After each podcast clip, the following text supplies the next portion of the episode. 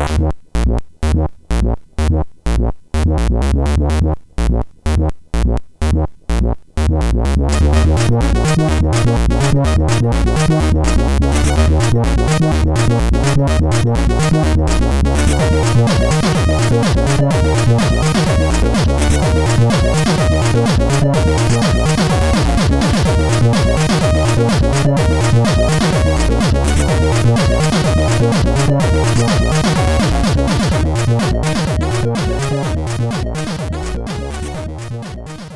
Sziasztok, ez itt a Checkpoint 9. évadának 8. adása. Hello László!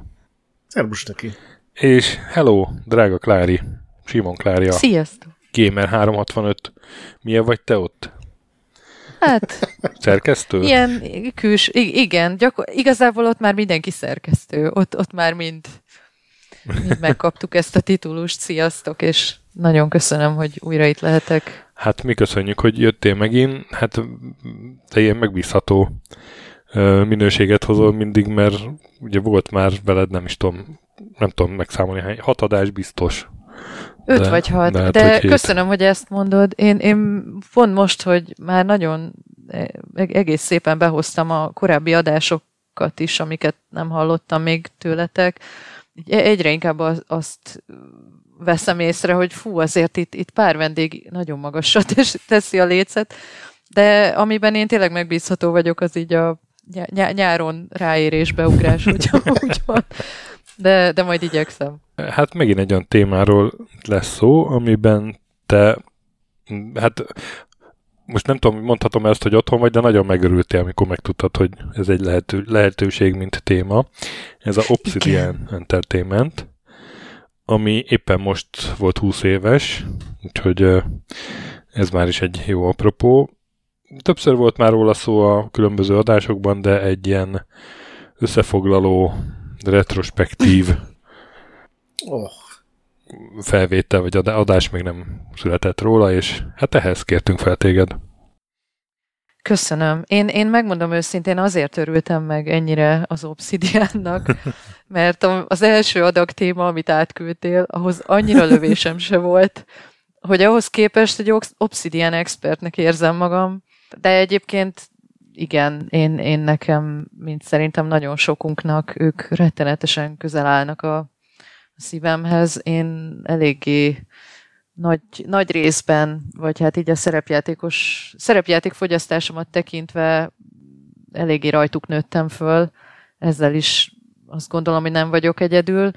Am, amit viszont töredelmesen be kell vallanom újfent, az az, hogy a utóbbi pár évük termésével eléggé le vagyok már maradva. Tehát én nagyjából ott a Pillars of Eternity 2 Deadfire környékén játszottam utoljára Obsidian játékkal, és, és például... úgyis retroadás. Na, Így akkor van. jó.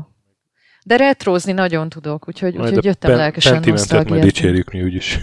A, a Pentimentet azt hallottam már sokat, hogy dicsértétek, meg azt mindenki dicséri, úgyhogy nagyon sürgősen pótolni szeretném. Hát igen, milyen pentimentálisak vagyunk. Nem, nem kell nevetni, nem kell nevetni. A Klári a mindig nevet, hát én tulajdonképpen oh, ezért hívom. Milyen lelkes, lelkes nevetőgép vagyok. Na, elmondom, hogy én mivel készültem erre az adásra. Úristen, remélem nem versel. Nem, nem. Egy dologgal készültem, hogy hogy kell kiejteni az alapító nevét. Zurkhárt. Fergus, Teljesen normális. Fergus Urquhart. Három darab ő hangot kell egymás után mondani. Tehát Fergus Urquhart. Fergus Urquhart. Ja, ő, ő, ő, lenne sokkal rosszabb is. Én, én próbáltam szögediesen, de... Mert ugye fear, Feargus Urkuhárnak szoktuk mondani, de nem Fergus Urquhart. Ezt egy interjúban, ahol őt is felvezetik, meg ő maga is mondja a nevét, mert rögtön azzal kezdik, hogy így viccelődnek, hogy hát a Starbucksban bajban vannak, amikor kávét kér, és akkor ugye mi a neved. Igen, ez mert azért ugye ő skót igen, származású, igen, és igen. ez egy echte skót név. Én, én azzal készültem még, ami nem sok, de hogy ez a világ legpancserebb és szerencsétlenebb stúdiója. Hogy igen, igen. Minden játékukra három jut, amit nem igen. tudtak befejezni, vagy még elkezdeni sem, tehát ez nem feltétlenül az, hogy leállított fejlesztések, és ahol lehetett, csődbe mentek körülöttük, átverték őket. Igen. Ö, majd nyilván kitérünk rá, de hogy ez valami elképesztő. És amiket, amik meg megjelentek, ezeket. amik meg megjelentek, egy elég nagy részük az se befejezve jelent meg, ha érted, mire gondolok.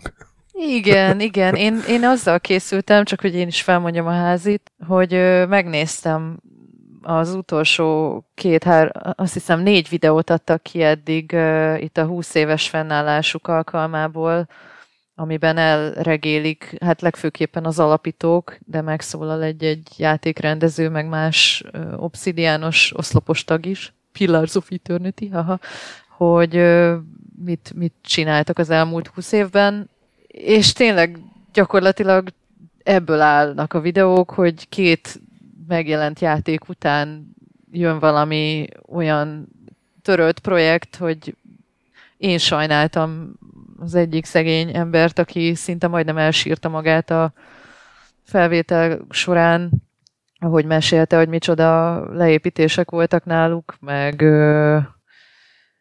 hát igen, tényleg nem egyszerű ez az. Hát az se egyszerű, hogy létrejöttek meg gyakorlatilag mindig volt valami Igen. akadály, és nekem az is új információ volt egyébként, hogy a Pillars of Eternity volt a Metacritiken a legmagasabb pontszámot elért játékuk. Tehát az én fejemben az volt, hogy ó, biztos egy csomó Obsidian játék ja. ilyen 90% körül volt, és nem. A, a Pillarson kívül semmi. Vagy hát Most megnézem fe... direkt a Pentiment. A Pentiment, hát, ha... bocsánat, a Pentiment az valószínűleg igen, én itt most igen rosszul fogalmaztam, mert ez a videó a, a mi a fene ez a játék? Az Outer Worlds-el ért véget, tehát ami utána történt, arról nem beszéltek. De a hogy... Pentiment is csak idézőjelben 88-on áll, pedig pedig. Na de akkor kezdjük az elején. Hát nálad mi az eleje? Mert én, én mondjuk az előző stúdióhoz Nálam 96. mentem igen, volna vissza, igen. igen. Na jó, akkor jó, mert te azért hát, hajlamos, még a hajlamos, előtt. te hajlamos vagy arra, hogy egy ködös hajlalom megszületett a Urquhart klán első felmenő. Így van, 1717 a, a fekete szigeti lápoknál. Igen, nagy lápon éltek. Oh. Ez most még egyébként igaz is, de de én, én ott kezdeném, hogy 96-ban az Interplay-en belül létrejön egy divízió, ugye, akkor nyerték el a Dungeons and Dragons jogokat, ugye az SSI-nál volt ez korábban, és erre létrejön egy divízió, amit egy ilyen 26 éves fiatal srác kap meg, Fergus Urquhart, ugye, ahogy megtanultuk, hogy így kell kiejteni a nevét, és aztán 97-ben megjelenik a Fallout 1, és nagyjából ez a a Fallout, ugye ez egy belsős Interplay csapat, fejlesztette egy csomó olyan designerrel, meg fejlesztővel, akik ma már főleg az Obsidianban, meg néhány más ilyen közeli stúdióban uh, ilyen rutinos rókák, akik ugye a Klári, te is mondtad ezt a dokumentumfilm sorozatot, abban nyilatkozgatnak, és tehát a Fallout egy gárdájából, meg ebből a Dungeons and Dragons menedzselő milyen kis divízióból jön létre ez a Black Isle stúdió, aminek... Tehát ma tudtam meg, hogy a, az Interplay Dragonplay-nek akarta elnevezni a, azt, amit mi Black Eye-nak ismerünk, mert hát, hogy Dragon meg Interplay keverék, és nagyon-nagyon kellett küzdeni a, a szegény fiatal Urquhartnak, hogy ne, ne egy ilyen nyomorult nevet kapjon. Jó, ezt én most tőle tudtam meg, de nekem az is ma derült ki valamelyik dokumentum videóból, hogy a, a Baldur's Gate játékokat se Baldur's Gate-nek hívták volna, és az is az Urquhartnak volt az érdeme, hogy valami saját bevallása szerint sokkal gázabb cím helyett ez lett a befutó végül, de az nem derült ki, hogy az mi lett volna eredetileg. Lehet, hogy valahol megvan a neten. Hát annak a munkacíme Forgotten Realms volt, ugye a Forgotten Realms a világ, ahol játszódik a Baldur's Gate, meg a város, úgyhogy szerintem egyik sem volt olyan jó vagy rossz, nem? Te... Mm. De ez is olyan érdekes, hogy ugye most itt ülünk július végén, mindjárt kijön a Baldur's Gate 3, tökre nem az Obsidian-tól, hanem a hanem a Larian Studios-tól, elképesztően lázban égek, és, és nagyon furcsa volt hallgatni ebben a dokumentum videó, vagy valamelyik ilyen videóban, hogy ahogy mondják, hogy 2010 körül, amikor úgy volt, hogy ők csinálják a Baldur's Gate 3-at, amiből aztán a, a mi a túró lett, Dungeon Siege 3, de nem akartam ennyire előreugrani. Igen, tehát hogy me- megalakult ez a kis divízió, a Black Eye néven, ami ugye mondhat, hogy a Urquhart uh, őseinek hazájáról kapta a nevét, ezek a Skót szigetek. Az valami konkrét hely Skóciában és a környéken igen, született. Igen, igen, igen, igen. Ja, hogy ott is született, nem Amerikában? Azt hittem, hogy a igen. felmenői. Ó, értem. És hát meg is kapták az első megbízást, a Fallout 2 volt az. Igen, szerintem az a korai játékokat nem, nem nagyon érdemes kivesézni, nem? Vagy, vagy ne, akarod? hát nem, de azért így, így megemlíthetjük, Megemlítjük, hogy, igen. Hogy a Fallout 2-t az, az volt az első hivatalos játékuk, és hát már ott letették a névjegyüket, hogy, hogy az ő játékaik bizony bugosan jelennek meg. Deal with it. Igen. Ebben a dokumentumfilmben már nagyon magyarázták, hogy hát szerintünk azért el van túlozva, és oké, okay, nem a Fallout 2-ről beszéltek, hanem a már obsidianos játékokról, de... A New Vegas kapcsán, igen, ott éreztem, hogy volt egy kis ilyen benne maradt fájdalom. Urkártúrban, hogy hát nagyon szétszették őket. Nagyon bugos volt. Emlékszem a, a lista, ami a, csak a küldetésekben a bugokat körözte. Minden küldetés után ott volt egy ilyen három képernyőnyi izé, hogy hányféleképpen mert tönkre a küldetés. Nem volt az annyira túlozva. De az is elképesztő, és nekem ez is most derült ki, hogy 18 hónap alatt pakolták össze azt a játékot, tehát ahhoz képest Ejha. Igen. Igen, igen, hát nyilván ezért is uh, lett fért Olyan. volna rá még egy kis tesztelés. Ez a, ez a pozitív nézőpont, ez az ahhoz képest. A, ahhoz a képest... nem pozitív, meg a hát sajnos. Igen, igen, igen. De milyen zseniális videók készültek róla. Na de, Aztán, vissza. Amit, igen, amit még csináltak, az ugye, ez ugye 98, a Fallout 2, amikor megjelent, és akkor egy éve később jelent meg a Planescape Torment, amiről volt egy külön minénk, és azt uh, dicsértük agyba főbe, mert ugye annak a azt ugyan el van benne rejtve egy regény, amit végig kell olvasni, de nagyon jó narratívája van, és nagyon jó a világ is. Egyébként ez nekem a saját személyes tragédiám, hogy amikor ezek a játékok megjelentek, például a Planescape Torment, én még nem tudtam angolul. Úgyhogy, úgyhogy nekem az például sajnos kimaradt. Mhm. Tehát hát egyszerűen... ez teljesen, teljesen érthető. De hogy simán pótolhattam volna azóta, egyszer neki is ültem hát, valami nyáron, de, jó, de egy, már ez... annyira nem vagyok ehhez szokva, hogy ilyen sokat kelljen olvasni. Na mindegy, majd egyszer. Igen, ahhoz kell egy elhivatottság. A második nekifutás néhány éve már nekem sem ment olyan könnyen, sőt, nem is tudtam befejezni. Tehát ez tényleg akkor is ott tökéletesen működött, meg a content, ami benne van, az fantasztikus, de igen, hát ez ma már arhaikusnak számít nagyon sok szempontból. Még ja. akkor is a fölmodolod, hogy legalább a felbontás, meg az irányítás, meg ilyenek jobbak legyenek. Igen.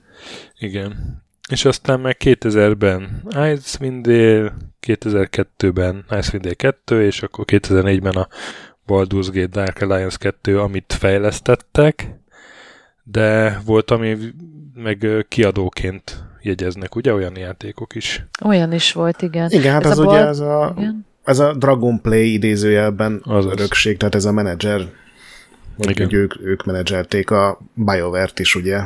Így van, így van. És akkor a Baldur's Gate jelent meg így, meg a Baldur's Gate 2, nyilván minden kiegészítőkkel együtt. Meg a Lionheart. Ja, meg a Lionheart, így van. És aztán hát ugye ez 98-tól 2004 ez egy hat éves időszak, amíg itt megjelentek játékaik, de hát ez alatt tényleg ilyen öt vagy hat lelőtt projekt van, tehát minden évre jut egy, tehát tényleg itt már elkezdődött a, az, amit mondasz, Gret. Hát nyilván a legfájóbb pont az a, az a Fallout 3, az eredeti, a Van Buren kódnevű. De hát, mit tudom, Stonekeep 2-t is Az a legkevésbé fájó. Az a legkevésbé fájó, igen. igen. Stonekeep 2, Hát ugye de... 2001-ben jött először, hogy Interplay-nek ilyen gondjai vannak. A Black Isle egyébként rohadt nyereséges volt, mert ugye főleg a. Baldur's Gate-ek nagyon jól fogytak, de a többi játék is sikeres volt, és csak az Interplay ugye rengeteg helyre szórta a pénzt, multimédia, meg, meg óriási bukások, mert ugye az első Stonekeep is rengeteg pénzbe került, és... Mindenről bővebben hallhattok az Interplay adásunkban. Így van, tényleg olyan is volt. és akkor 2001-ben leállítja a Black Eye két belső fejlesztést, a Torn nevű játék, meg a Stonekeep 2, amit mondtál, és aztán 2003 nálam a következő dátum, amikor én, én úgy raktam össze a teljesen ellentétben azzal, ami a, egyébként a, ebben a dokumentumfilmben mondanak, az tök más, mint ahogy akkoriban nyilatkoztak. Nem tudom, azt néztétek-e, hogy a dokumentumfilmben azt mondják, hogy hát már kicsit elegük volt, ezért fölmondtak és megalapították az új céget, de de amikor ez történt, rohadtul nem ezt mondták, hogy ők nem, hát felálltak ott, és ott fölmondtak. Ott omlott összekörülöttük mindent, és minden is rúgták ki az embereket, nem az volt? Hát a, az Urquhart mondott föl először, ő tényleg fölmondott, uh-huh. 2003 tavaszán, és akkor utána egy hónappal az Interplay kirúgott minden Black Isle alkalmazottat. A cég nem szűnt meg, tehát a Black Isle az még ma is létezik. Igen, igen. Legnagyobb megdöbbenésemre. Mm. Igen. De hogy egy ideig alkalmazott nélkül működött ez a dolog, és ez nyilván azzal függ össze, hogy az Interplay elvesztette a Dungeons and Dragons jogokat, meg amúgy is ugye csőd közeli helyzetbe került. Ez már nagyon vége volt. És ugye akkor a Baldur's Gate 3-on dolgoztak, a Fallout 3-on, amit mondtál, meg a Dark Alliance 3-on. Ezek ugye mind leálltak ezek a fejlesztések, és... Dark Alliance 3 is lett volna azt a... Igen, igen. És aztán 2003. június 12-én öten megalapítják ebből a csapatból az Obsidian-t. Igen, ez az, amit, amit tényleg, ahogy mondasz, azt nekem is feltűnt, hogy, hogy olyan Hát, hogy mondjam, megszépültek az emlékek, vagy, vagy lehet, hogy... Igen, ezzel semmi nem... baj nincsen, meg gondolom nem akartak belerugni senkibe a, Igen. a Brian Fargóba, meg az Interplay-be sem, mert most miért vesztenek össze bárkivel egy dokumentumfilm miatt. Fargóval egyébként jó kapcsolatot ápolnak, vagy is általában Most a, már nagyon, igen. A minek szállal. Ja, szóval igen, 2003. június 12-én, tehát tényleg nem régóta 20. születésnap, megalapul az Obsidian Entertainment, és Urquhart mellett ugye hát ilyen veterán szerepjáték fejlesztő Chris Avellon, Chris Parker, Chris Jones, meg Darren Monahan. Igen, és hát ez tényleg az az abszolút korcsapat, aki ugye a Fallout 2-nek a fejlesztésébe volt nyakig benne, igen, benne igen, van igen. a Baldur's Gate-eknek a producere, ugye azt a BioWare fejlesztette, de hát mint kiadó a producert a Black Isle biztosította, úgyhogy ez tényleg az a gárda, akik ilyen kreatív tekintetbe vezették, és az Urquhart lakásának a padlásán helyezkedtek el.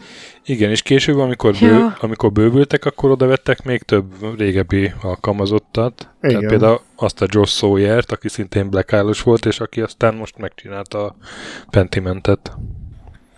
Igen, yes. szinte mindenki, meg ugye az, az, arról nem beszéltünk, hogy a Fallout 2 elején a, elment az a három fejlesztő, akik ugye a Trojkát megalapították, ez a Tim Kane, a Jason Anderson, meg a Leonard Boyarski, és most közülük ketten már megint az Obsidiannál vannak, a harmadik meg az Inexile-nál, tehát így, hát, így megint összeállt mentek.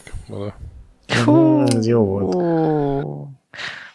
Jaj, de igen, igen, ők, ők érdekes, ahogy újra meg újra találkoznak, erről is ott nosztalgiáznak a dokumentumfilm legutóbbi részének a végén, hogy van, van, vannak ilyen régi új kollégák, akik nem tudom én 20 éve dolgoztak együtt valami tök máson, és most megint találkoznak immár az Obsidian berkein belül.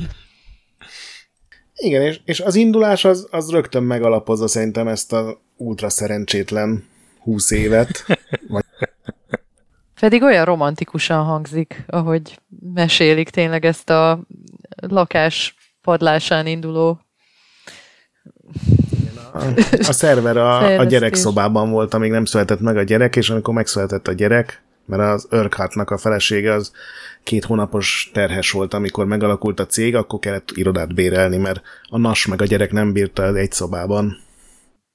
Hát na. És hát tegyük hozzá, hogy jelentős saját tőkét kockáztatott azért Örkárt is, meg igen, ahogy néztem, hárman a... adtak be pénzt. Igen, a Parker és... meg a Monahan még ilyen százer dollár körüli összegeket. A szent őrültek. Igen, és erről is nyilatkoztak, hogy ez így pontosan annak az ellentéte, ami minden egyes ilyen hogyan csinálj saját vállalkozás könyvben van, hogy a, a tényleg a tartalékodat élet föl. Igen, meg, meg az Zörkártnak van egy-két ilyen nagyon, nagyon jó pofa személyes kis meg, megszólalása itt a videók során is, hogy kívülről nézve milyen ügyesen lavíroztak itt minden ö, minden ilyen beütött krak között, de azért neki volt szerintem pár lábon kihordott ideg összeomlása, meg egy Biztos vagyok benne, hogy minden le, évre jutott leom... valami. Ja, elképesztő lehet az ilyen embereknek a családja részéről is tényleg a támogatás, hogy és ugye azért lett Obsidian a neve, mert az így jól is hangzik, meg, meg ugye emlékeztet ugye a Black Eye-ra, mert az Obsidian is fekete, és akkor itt van valami kapcsolat, de hát itt a nevek között ott volt például a, a Three Clown Software, a három bohóc szoftver, gondolom itt a pénzt adó alapítókra céloznak. Igen, én hogy úgy vettem észre, hogy igazából ezt a céget hárman alapították, és aztán oda vettek még két Igen. embert, úgy, mint hogy a Blizzardot is tulajdonképpen csak ketten alapították, de ma mindenki azt mondja, hogy három, három alapító van. Tehát ez ilyen. Uh-huh. Lehet, hogy aztán később szerződésben ezeket átirogatták, de megalapították a faszaui céget, kidolgoztak játékötleteket, és elmentek minden nagy kiadóhoz, és várták, hogy akkor majd így jönnek a megrendelések, és, és az első három ilyen nagy tervük az, az, az sajnos pofára eséssel végződött. Az IE az teljesen elzárkózik, mondván, hogy hát a szerepjáték az már lejárt dolog, ez remek Electronic Arts jövő elemző taktika ismét sikerült. Aztán a Ubisoftnál nagyon sokáig versenyben vannak egy új Might and Magic akció RPG-hez, de azt végül ugye az Arkane nyeri, róluk is volt már pont a Klárival egyébként adásunk, ez Bizony. ugye a Dark Messiah lett végül. Ó, tényleg, a rugdosódós igen, igen. FPS, az de jó volt. Pedig ők milyen sztorit tudtak volna írni az összes deszkához, amiben berugdosod a... Igen, igen, mindennek lett volna valami lória. És a take meg egy ilyen uh, sci-fi oltott fallótot adtak volna el, a Future Bright volt a neve. Egyébként körülbelül végtelen játékötletük van nekem, így ez derült ki a így a sztoriukat végignézve, és a take is mondta, hogy hát ez most nem annyira időszerű, és akkor már így, így közeledett az az időpont, hogy így elfogy a pénz, amikor amikor ugye a LucasArts bekopogtatott 2003 Bizony. októbere körül, hogy mit szólnátok, hogyha együtt dolgoznánk, van-e ötletetek? Hát és természetesen volt. Volt egy nagyon szar ötletek, igen.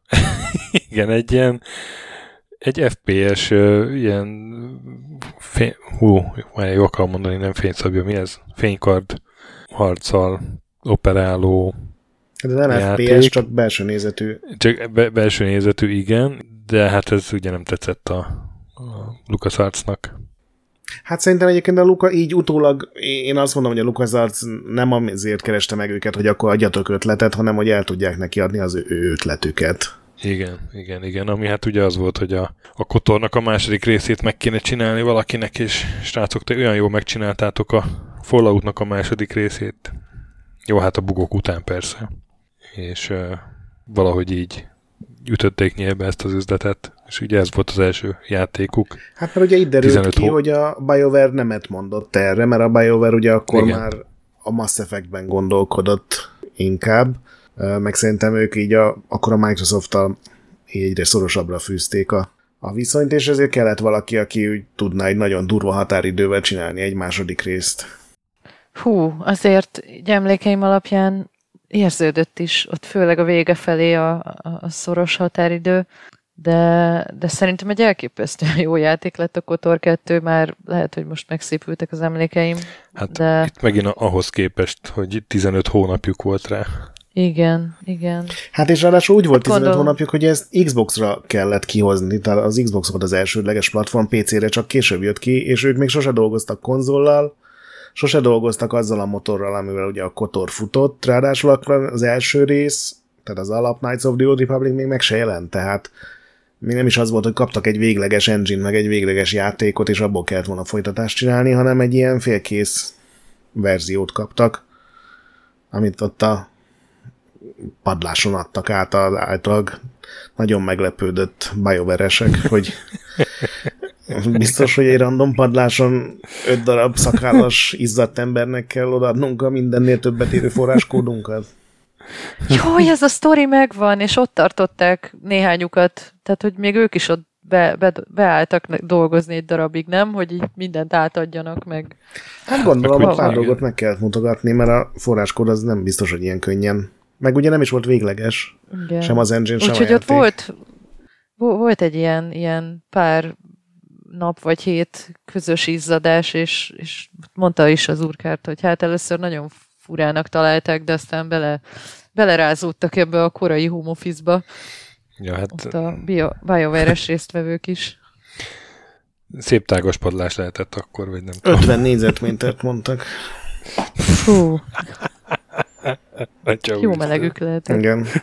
És itt, itt már rögtön az első játékukkal volt egy ilyen kiadós, már a kiadóval kapcsolatos balhé, hogy 2004 tavaszán elküldtek egy verziót a LucasArtsnak, és ott mindenki ezzel játszott, és mondták, hogy hát ez faszább lesz, mint az eredeti, és megbeszélték, hogy a játék kapjon még egy év fejlesztési időt, hogy elég lesz 2005-ben kijönnie, és uh, ennek mindenki mhm. rohadtal örült, az Obsidian kitalált még egy csomó dolgot ugye a sztoriba, meg új bolygókat, meg akármi, viszont valami szerződés nem jött össze a LucasArtsnak, és ezért kiderült, hogy hát akkor mégis inkább 2004-et kell tartani, és az Urquhart meg, mint ugye friss céget vezető ember, elfelejtette aláíratni a szerződést a plusz egy évről a LucasArts-szal, Úgyhogy az csak egy ilyen szóbeli megállapodás volt a két cég között, hogy akkor oké, kaptok még egy évet, de erről nem volt papír, és ezért kénytelenek voltak a már a kibővített játékot mégiscsak megcsinálni az eredeti határidőre. Azért volt olyan szara, vagy annyira hiányos a játék, mert igazából az első verziót sikerült volna valószínűleg befejezniük, de így, így beleraktak egy csomó mindent, és aztán kiderült, hogy hát igazából még sincs annyi idő. Ez borzalmas lehet, ez, ez nekem a határidők nagy ellenségeként a legrosszabb rémálmom, hogy egyszer csak szólnak, hogy figyelj, mégis tegnap előttre kell. Igen. A szegények. Hát ugye kivágtak egy az... teljes bolygót, ami ráadásul tök érdekes lehetett volna, mert egy ilyen droidoknak a saját civilizáció, egy ilyen droid bolygó lett volna. Meg küldetésláncok, karakterek, küldetések, tárgyak, és hát nyilván nem volt a tesztelésre sem idő meg. Hát pontosabban a teszteléshoz valószínűleg volt, a tesztelésben talált bugok kiavítására nem maradt idő. Igen. És hát akkor elkezdődött már az a, nem is tudom, az a kis tangó, ami aztán a több játéknál megismétlődött, hogy megjelenik a játék, rohadt bugosan, kicsiszolják, és aztán lesz egy rajongó tábora, ami aztán még mindenféle modokkal készre hozza és Igen. ennél a játéknál még, még ilyen kivágott tartalmak is valahogy az évek során visszakerültek bele. Hát ami benne maradt igen. a lemezen, azt, azt vissza tudták ja, rakni, igen, meg még ami, extra ami, ami úgy is csináltak. Benne, hogy igen, igen. Hozzá 2012-ben jött ki, azt hiszem ez a Final mod. Azaz. De az a bolygó az De, nincsen ó, benne, mert ugye azt kivágták az egészet meg. A bolygó nincs benne, igen, így van. De ez tényleg, most, hogy mondjátok, vagy most, hogy mondott Stöki, hogy, hogy nekik valami olyan szoros kapcsolatuk van a mai napig a, a közösségükkel, és, és még ezeket a most már egész régi játékaikat is a mai napig egy olyan kulcs státusz övezi, meg olyan aktív modding van körülöttük, hogy, hogy ez, ez is valahol lenyűgöző, hogy ezt ki tudták alakítani, ezt a, ezt a jó kapcsolatot.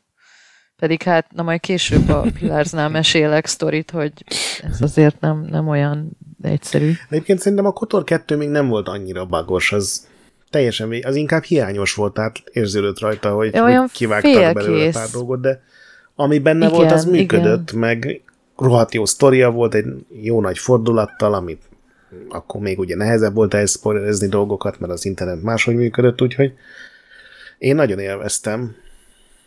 Úgy, úgy a, a, valahogy a történetnek a Jaj, hogy mondjuk ezt magyarul értelmesen, ez a, a, a pacing, tehát valahogy a, a, az üteme volt olyan, hogy né, néha éreztem, hogy hú, itt most valahogy ugrott egy nagyobbat, és itt, itt marad bennem némi hiányérzet, Tehát néha olyan gyorsan érkeztünk meg konklúziókhoz, de, de elképesztően jó, ilyen kifejezetten obszidiános karakterek voltak benne. Most gondolkodom, hogy hívták, Kreja uh-huh. volt a, az öregasszony, meg, fú, tehát ebbe az obszidián nagyon jó, hogy, hogy ilyen elképesztően emlékezetes karaktereket, meg, meg társakat írnak a mai hát napig. a Kotor 2-höz emlékezetes társakat írtak meg karaktereket. Én ezt én, én nagyon sok játékoknál Igen. ezt azért nem érzem, de igen, igen, ebbe igazad van, mert most ha a pisztolyt fognának a fejemhez, akkor se tudnék mondani egy companion se a Pillars játékokból, de... Hát, vagy a Tyranniból, vagy a... Vagy a Tyranny... Ú, a Tyranny... mindegy, nem ugorjunk meg... előre. De igen. De igen, a, a, a Tyranny az, az egy olyan játék, ami ről csak azért tudom, hogy játszottam vele, mert írnom kellett róla egy review-t a PC guruba, de egyébként így teljesen szomorú módon kiürült gyorsan a szervezetemből, pedig tök jó ötletek voltak benne. Igen, és akkor ez ugye 2004, amikor megjelenik az Xbox verzió, és 2005-ben a PC-s verzió, de akkor már ugye dolgoznak két másik játékon. Az egyik az Atari megrendelésére, akik látták ugye, hogy a Kotor 2 az jól áll, és az is egy BioWare játéknak volt a folytatása, akkor mi lenne, ha a Neverwinter Nights-nak, ami szintén ugye egy BioWare fejlesztésű játék volt, az Obsidian csinálna a folytatást. Ez így nagyobb gondok nélkül, amennyire tudom, így működött. Egyedül az engine-nel szívtak itt is. Nekem még az is föltönt azon kívül, hogy milyen pehesek, hogy szinte minden játékhoz egy másik engine-t használnak. Nem mindet ők maguk csinálták, Igen. de szerintem ez is a hozzájárul a szíváshoz, mert itt ugye a Electron nevű engine csináltak, ami a BioWare-nek az Aurora motorjának egy ilyen módosított verziója, és azért itt is beszélnek róla, hogy hát lehet, hogy így az engine meg a játék egyszerre nem volt a legjobb ötlet, mert 8 hónapig tartott, mire tényleg elkezdhettek építeni pályákat. De ilyen téren is sokat fejlődtek, tehát most állandóan ezeket a videókat hivatkozom, de pont ott csodálkoztam rá, hogy mondták, hogy ezeket a az egészen korán kifejlesztett, meg azóta is toldozott, foldozott belső túljaikat használják a mai napig. Tehát van, van egy-kettő házon belül, ami, amit tényleg mondjuk még itt a, akár a Neverwinter Nights 2 időkből hurcolnak magukkal. Egy csodálkozunk, hogy magosak a játékaik. Hát igen, hát gondolom erre nincs idejük szegényeknek, hogy a, ezeket fejleszték. És aztán 2005-ben volt egy másik projekt, ami... Elment a hangod. meg a teherbe, bazd meg. Ezt már hallom. Na, ez már jó, jön vissza, jön vissza. Magára talál a srác. Szóval a Kotor az 2004 volt, a Neverwinter Nights 2006, és a kettő között 2005-ben még volt egy projektjük, amit elkezdtek, dolgoztak rajta fél évet, aztán a kiadó ezt is lelőtte. Ezt a Disneynek csinálták. Nagyon érdekes. Igen és egy hófehérke előzmény sztori lett volna a hét törpével a főszerepben. Így ennyi alapján én nem feltétlenül sajnálom, hogy ez nem jelent meg, mert ebből csak és egy... egy külső, né- egy külső nézetes akciójáték ráadásul. Ó, te jó Igen, ég. Próbálom elképzelni, hogy megyek kukával mondjuk. Igen, és akkor itt, itt ekkor volt az, hogy már fejlesztették egy éve, amikor a a Disney-nél CEO csere volt a Michael eisner akkor váltott a Bob Iger, és ő, ő meg azt mondta, hogy hát jó, vannak olyan franchise-aink, amik érinthetetlenek, és például a Hófehérke az az, és akkor leállította ezt. Ez az Iger egy, egy ritka nagy segfejnek tűnik így a mostani nyilatkozatai alapján, Igen. de ebben speciál legalábbis annyiban egyetértek, hogy így a világnak nem volt szüksége egy Hófehérke prikvel törpés akciójátékra. Hát viszont a, a, a napok a bányában. Őrkárték meg nagyon sajnálták, mert ő, ők, ők szerettek ők, volna vacsorát ugye, is enni. Szívüket beletették, igen. igen. Én, én, azért megné, én azért megnéztem igen. volna, hogy ők mit raknak össze egy, egy hófehérkéhez, így a mindenféle fantasy után. Lehet, hogy valami nagyon obskurus kult klasszik lenne az is mostanra. Hát az lett volna a sztorinak de... a kifejlete, hogy a, nem tudom, ki lett volna a főgonosz, de hogy ők zárják be a tükörbe, és ugye úgy vezetett volna át a rajzfilmbe, hogy a tükörben egy gonosz lakik. Azt a... Nem is rossz, nem is rossz. Hát, jó, de visszatérve ahhoz, amit te mondtál, az, hogy kukával elkezdesz kombózni, és dupla szaltó után valakinek lerugod a fejét, az Nekem valahogy nem, nem hát na. hófehérkés. E- engem sem mozgat, így pró- próbálom elképzelni ezt az egész mesekörnyezetet, de csak az American McGee jut eszembe, mint legközelebbi valami hasonló, ami meg ugye hát egy elég morbid. De a kuka az, morbid. az nyilván valami számmonolt, izé, ilyen, vagy nem, egy, egy mount. vagy lehet, hogy a kuka, kuka lett volna egy ilyen figyelemelterelő karakter, hogy valaki mást irányítasz, és oda küldöd a kukát, hogy nem tudom, bohockodjon. Hát, lehet, hogy jó lett volna. lépjünk túl kukán. ja, én megnéztem volna. De hát ugye akkor, ké, ahogy mondott, két projekt ment egyszerre, és elkezdtek bővülni. Most már ilyen 40-50-en voltak, és hát akkor kiderül, hogy az egyik projekt az nem lesz meg, akkor, ahogy mondod, az, az jó sok vacsorát jelent. És hát ekkor tájt kezdtek el saját projekten is dolgozni, ami nem volt jó, nem történt jó ütemben, gondolom. Nem, itt, itt ilyen nagyon furcsa, mert ahogy én így, így érzékeltem, ők bármelyik korszakról is van szó, így legalább 15 kiadóval próbálnak eladni 30 játékot, és mindig pitchelnek jobbra-balra, és és, és prezentációkat csinálnak, meg, meg, meg design dokumentumokat dolgoznak, és mindig legalább ilyen 15 játékot próbálnak eladni, és ebből mindig valahogy a legszarabbakra bólintanak rá a, a kiadók. Ki. Lehet, ebbe lehet valami, de igen, ez nekem is feltűnt, hogy nagyon, nagyon leleményesek, meg ilyen tekintetben nagyon életképesek, hogy tényleg mindig tíz felé szakadva próbálták a rengeteg felbugyogott ötletüket meg, meg pénzzel megtámogatott projekté tenni, és, és a sok bukás mellett valahogy tényleg mindig a legfurábbak lettek a befutók, de nem akarok előreugrani, van, van egy fura projektjük, ami nekem az egyik örök kedvencem tőlük. Szerintem most jön egy fura projektjük, mert amikor törölték a hófehérkét, akkor utána a Sega jelentkezett be. Oh yes, that's, Ugyanaz that's it. A, Erre gondolsz? A Simon Jeffrey volt a, akkor aki leigazolta őket annó a Kotor 2-höz, akkor a Sega of Amerikának volt a vezetője, és gyakorlatilag hát így átvitte őket, vagy hát oda igazolta őket, és tök jó fej volt, mert mondta, hogy hajlandók várni, hogy befejezzék a Neverwinter Nights-ot, csak adjanak valami jó és egyedi ötletet, és hát akkor volt, akkor mondd el te, Klári, hogy ha te szereted ezt a szoftvert. Nem, vezest föl nyugodtan, én majd hozzá lelkesedek.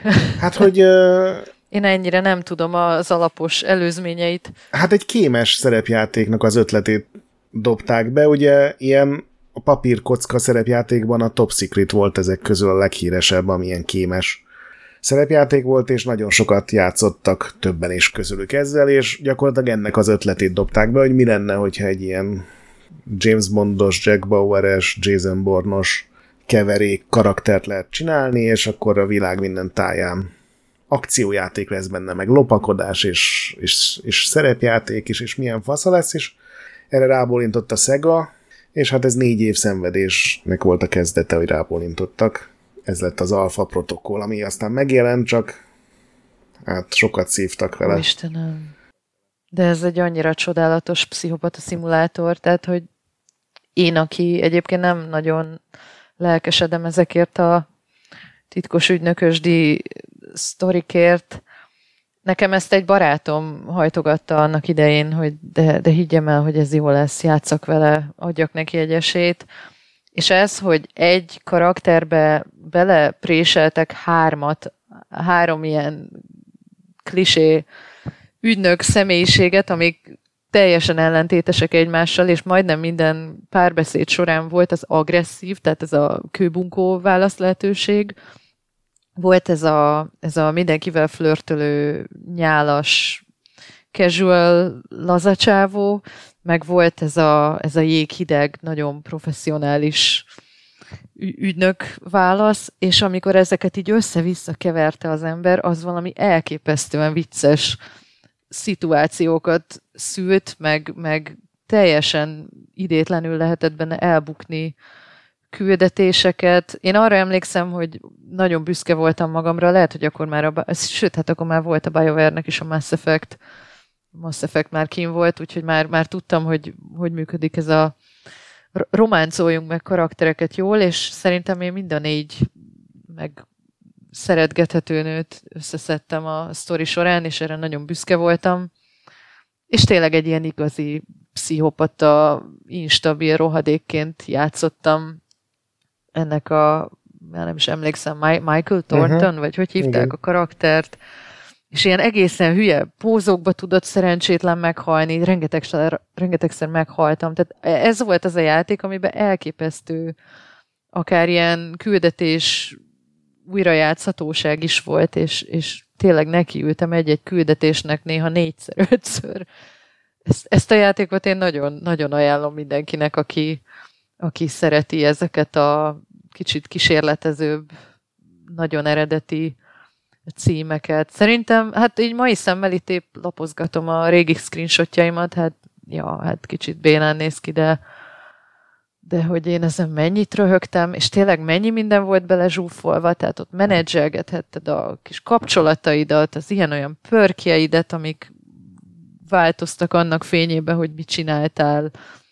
Volt a pasasnak ez a főhadiszállása, ott olvasgattad az e-maileket, ilyen egészen elképesztő pályák voltak a világ minden táján. De tényleg olyan volt, mintha összeszedték volna, meg összegyúrták volna az összes klisét, ami De azért szereted, mert, mert a végeredmény egy nevetségesen hülyeség lett? Ö, nem, egyébként meglepően jól na, működött, na, na, na, de hogy jó, de hogy szerintem ez a játék, ha úgy akartad, igazából egy pillanatra se vette túl komolyan magát. Most itt éppen nézek egy screenshotot, ahol valami csávó egy fagyiskanállal vakarja a fejét, és erre pont emlékszem is, hogy ezen, ezen nagyon röhögtem. Meg, de tehát, hogy egy kicsit, kicsit egy ilyen műfai paródia, egészen elképesztően idétlen figurák voltak benne. De csak akkor volt, mű, volt benne műfaj valami... paródia, hogyha direkt rossz ha úgy ilyen párbeszéd opciókat, vagy nem feltétlenül rossz, csak hogy nem feltétlenül a... Tehát műfaj paródiát is csinálhattál belőle, hogyha direkt elrontottad a komoly kémsztorit. Igen, igen, lehetett nagyon komolyan is játszani, de én nem tudom, ezt egy pillanatra nem tudtam komolyan venni, amilyen világ volt itt mögötte, meg tényleg a pályákon, én úgy éreztem, hogy állandóan arra bátorítanak, hogy most, most mondjak valami ordas nagy baromságot, vagy tényleg lehetett egyébként pszichopataként játszani, tehát egy csomószor. Én egyébként általában mindig jó, jó fiúkat játszom, úgyhogy nem, nem nagyon gyilkoláztam meg karaktereket, de hogy tényleg volt olyan párbeszéd opció, hogy én most nem beszélgetek, hanem egyből pofán lövöm a aktuális delikvenst. Hát igazából e- ezt sem tudtad előre, mert csak ugye az, az, az a négy ilyen hozzáállás volt minden párbeszéd, hogy kíváncsi, vagy igen. arrogáns, vagy akármi, és aztán volt olyan, hogy valamire rányomtál, és aztán kiderült, hogy te nem akartad volna pofán lőni, de a játék úgy értelmezte azt az adott meg, ugye ebben nem voltak rendesen Igen. kiírva a párbeszéd opciók, hanem csak ez a hangulati Jaj, megközelítések. Tényleg, tényleg, emiatt. Igen, igen, most, hogy mondod, most itt nézem éppen, hogy ennyi van ott kiírva ezen a kis párbeszéd keréken, ez a conversation wheel, vagy nem tudom minek hívjuk ezt, hogy irritated, aggressive, cautious, de hát igen, mindig ott volt valami, valami jelző, vagy melléknév, hogy akkor most milyen stílusba fogsz reagálni. De mondjuk ez ugyanígy elmondható akár a BioWare-nek a nem tudom, Mass Effect-jéről is, hogy én ott nem voltak. tudom én hányszor nem, ott a kettőben ott is volt, hogy csak valami rövid rövid valami volt megadva, hogy nagyjából mit fog mondani a Shepard, én rábögtem, és akkor valami olyat mondott, hogy utána tölthettem is vissza, mert halára sértettem a Hát de ott az inkább a kivétel volt. Meg, nem tudom, nekem igazából nem is ez volt vele a bajom, hanem hogy akciójáték is volt, meg lopakolós játék is volt, és ennek a kettőnek olyan borzalmasan rossz volt, hogy Ó, pedig én imádtam, de tény, célkereszt tény. volt benne, mert nem tudták megoldani a hogy rendes akciójátékosan legyen, lehessen irányítani. Nem tudom, nekem ez ilyen Igen. óriási csalódás volt így. Ó, én imádtam. Ez tény, hogy az én, én emlékezetemben egy csiszolatlan gyémántként maradt meg, de, de én valami olyan fergetegesen szórakoztam vele, és való igaz, tehát lopakodó, én lopakodtam benne többnyire, addigra már azért játszottam egy pár lopakodós játékkal, tehát én is láttam, hogy elképesztő hülyeségei vannak, meg hát az AI se teljesen úgy funkcionálta, hogy elvárható lett volna. Tehát sok, sok szempontból tényleg fajék volt, meg látszott, hogy itt eléggé elmozdultak a komfortzónájukból, de én nagyon értékeltem a, az ilyenfajta kreatív vadhajtásaikat az Obsidiannak. Szerintem ez volt az első ilyen külső nézetes akciójátékuk, nem? Hát ez nagyon sok. Hát igazából a Kotor is külső nézet, mondjuk az nem akció volt, de ja, hülye vagyok, csak a persze. Igen, de hogy úgyhogy igen. majdnem mindenben újdonság volt. Négy évig készült, és a második év végén rebootolni kellett, mert annyira szar volt, hogy egyik fejlesztőnek sem tetszett, és akkor találták ki, hogy oké, okay, akkor levesszük az opciók számát, és akkor inkább a, erre megyünk rá, hogy a párbeszédekkel legyen ezer irányba elvinni a sztorit. Igen, de abba tényleg fergeteges volt, tehát először kicsit úgy közelítettem hozzá, hogy na, akkor ez egy ilyen ügynökös Splinter Cell, vagy Sam Fisher, vagy így magam se tudtam, hogy a mit várok egyébként tőle, az és volt, hát abban, abból az abszolút nem jött le volna, hogy, hogy ez egy önparódia akar lenni. Tehát ez ilyen majd, hogy nem véletlenül alakulhatott így, vagy, vagy legalábbis a Sega nem így hirdette. De tele volt rengeteg easter meg ilyen hülye utalással, poénnal, nagyon-nagyon sok marhaságot lehetett benne találni, hogyha az ember elolvasgatta figyelmesen a, az e-maileket, meg, meg tényleg az újrajátszatóság az nagyon jó volt benne. Úgyhogy engem, engem megvett annak idején kilóra, de nekem ez, ez tényleg egy bűnös élvezet volt, amivel talán két évvel, vagy nem is tudom, mikor jelent ez meg? 2010-ben? itt nézem a dátumokat, hogy én 12-ben játszottam vele, és nagyon-nagyon-nagyon csíptem. Most Még azt... dobozosan vettem meg valami ezer forintért. Oh my god. PC-re. Azt nem mondtuk el, ugye, hogy, hogy ugye ez a Sega-nál jött ki, és hogy a Sega előtte egy másik játéka bízta meg őket, csak nem, ez, ez volt az első. Kan- kancellálták. Nem az Alien volt az első? Nem, nem, nem. Ez volt az első, és ez annyira jók voltak a korai demók, hogy kaptak egy másik ajánlatot is. Ja, értem. Na hát minden esetre ez, ez nem volt sem egy egyértelműen kritikai siker, pénzügyi meg pláne nem, tehát bukás volt a játék, és aztán ezek szerint utána bízta meg őket a Sega egy, egy ilyen akciószerepjátékkal az Alien franchise-ba, és aztán az végül kancellálódott. Igen, hát ugye ez 2005 végén kezdődött ez az Alpha Protocol ja, négy év, igen. projekt, és még azt nem mondtuk, hogy az Unreal Engine 3-mal jelent meg, tehát ez megint egy új engine volt az Obsidiannak, és amikor oh, elkezdődött yeah. a fejlesztés, akkor még csak az Unreal engine csak a 2.5-ös verzió volt meg, és akkor fél évet kellett rá várni, hogy kijön a hármas, aztán még 8 hónapot, mire a hármasat az Epic így, így helyrehozta, hogy tényleg lehessen rajta külsős stúdióknak, meg kisebb stúdióknak is dolgozni, úgyhogy ez a négy év, ez akkor elképesztően sok időnek számított, tehát a, akkor még ilyen két év volt maximum az ilyen nagy AAA játékoknak a fejlesztési ideje, talán három, hogyha valami szuper komplex dolog, de itt a, a technológia miatt szívtak sokat, és zsigens, hogy mondod, a, amikor megjelent a Neverwinter Nights 2, akkor az megint ugye kritikai siker lett, az Obsidian neve, ugye a két játékuk jelent meg addig, és mind a kettő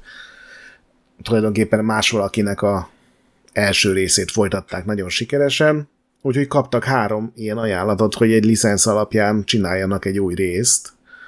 Az egyikről semmit nem tudni, a másik egy ultima játék lett volna, mert az Electronic Arts kitalálta, hogy hát így az Oblivion után lehet, hogy mégis van fantázi ezekben a fantazi szerepjátékokban, és ugye náluk volt az Ultima jog. A harmadik meg ugye a Sega volt, akik mondták, hogy megvettük az Aliens jogokat, csináljatok abból is egy RPG-t, és az Obsidian végül azt fogadta el. És azon is két és fél évet dolgoztak, amíg törölték. És ez miért törlődött? Mert azt nem találtam meg felületes googlizásaim után. Az a demo, amit csináltak hozzá, az a Vertical Slice, az zseniális volt, és azt nehezen tudták egy teljes játékra így kibontani. Ez ilyen 2007 körül került oda a sor, hogy már tudtak belőle játszható verziót csinálni, és nekem így a leírás alapján egy ilyen Aliens hangulatú Mass Effectnek tűnik, tehát uh, volt egy főszereplő, vele mindig két karakter ment egy jóval nagyobb kupacból, egy ilyen xenomorfok által megszállt bolygón játszódott, egy csomó helyszínre lehetett elmenni, Nyilván a csaták nehezebbek voltak egy kicsit, mint a Mass Effectben, meg kicsit akciódúsabb volt, de valami olyat akartak, de a, az Obsidian eladta a Szegának, hogy finanszírozzák az új engine a saját engine a kifejlesztését, ez lett az Onyx engine, ami csak sokkal később lett kész, és mivel egyszerre csinálták az új engine meg a játékot, ezért nagyon sokáig ilyen ronda volt a játék, sokkal tovább. Tehát két évvel a fejlesztés megkezdése után is még ilyen, tudod, ilyen textúrátlan szürke poligonok voltak csak egy csomó helyen, és az a, az obszidiánosoknak a sztoria, hogy 2009 tavaszán pénteken elküldték azt a buildet, ami, aminél végre működött az Onyx Engine, mindenem volt textúra, állítólag rohadt jól nézett ki, tele volt már új animációkkal. Ez volt az, az, amikor tényleg így minden összeállt, és ezt pénteken küldték el a Szegának, de a Szegánál már nem néztek bele, mert hétfőn eldöntötték reggel, hogy megszüntetik a projektet, mert hogy szarul állnak és ronda a játék. És valamiért ez így maradt, tehát hiába volt már meg a, az a verzió, ami már nem nézett ki szarul, meg már egy csomó minden működött benne, amit hiányoltak.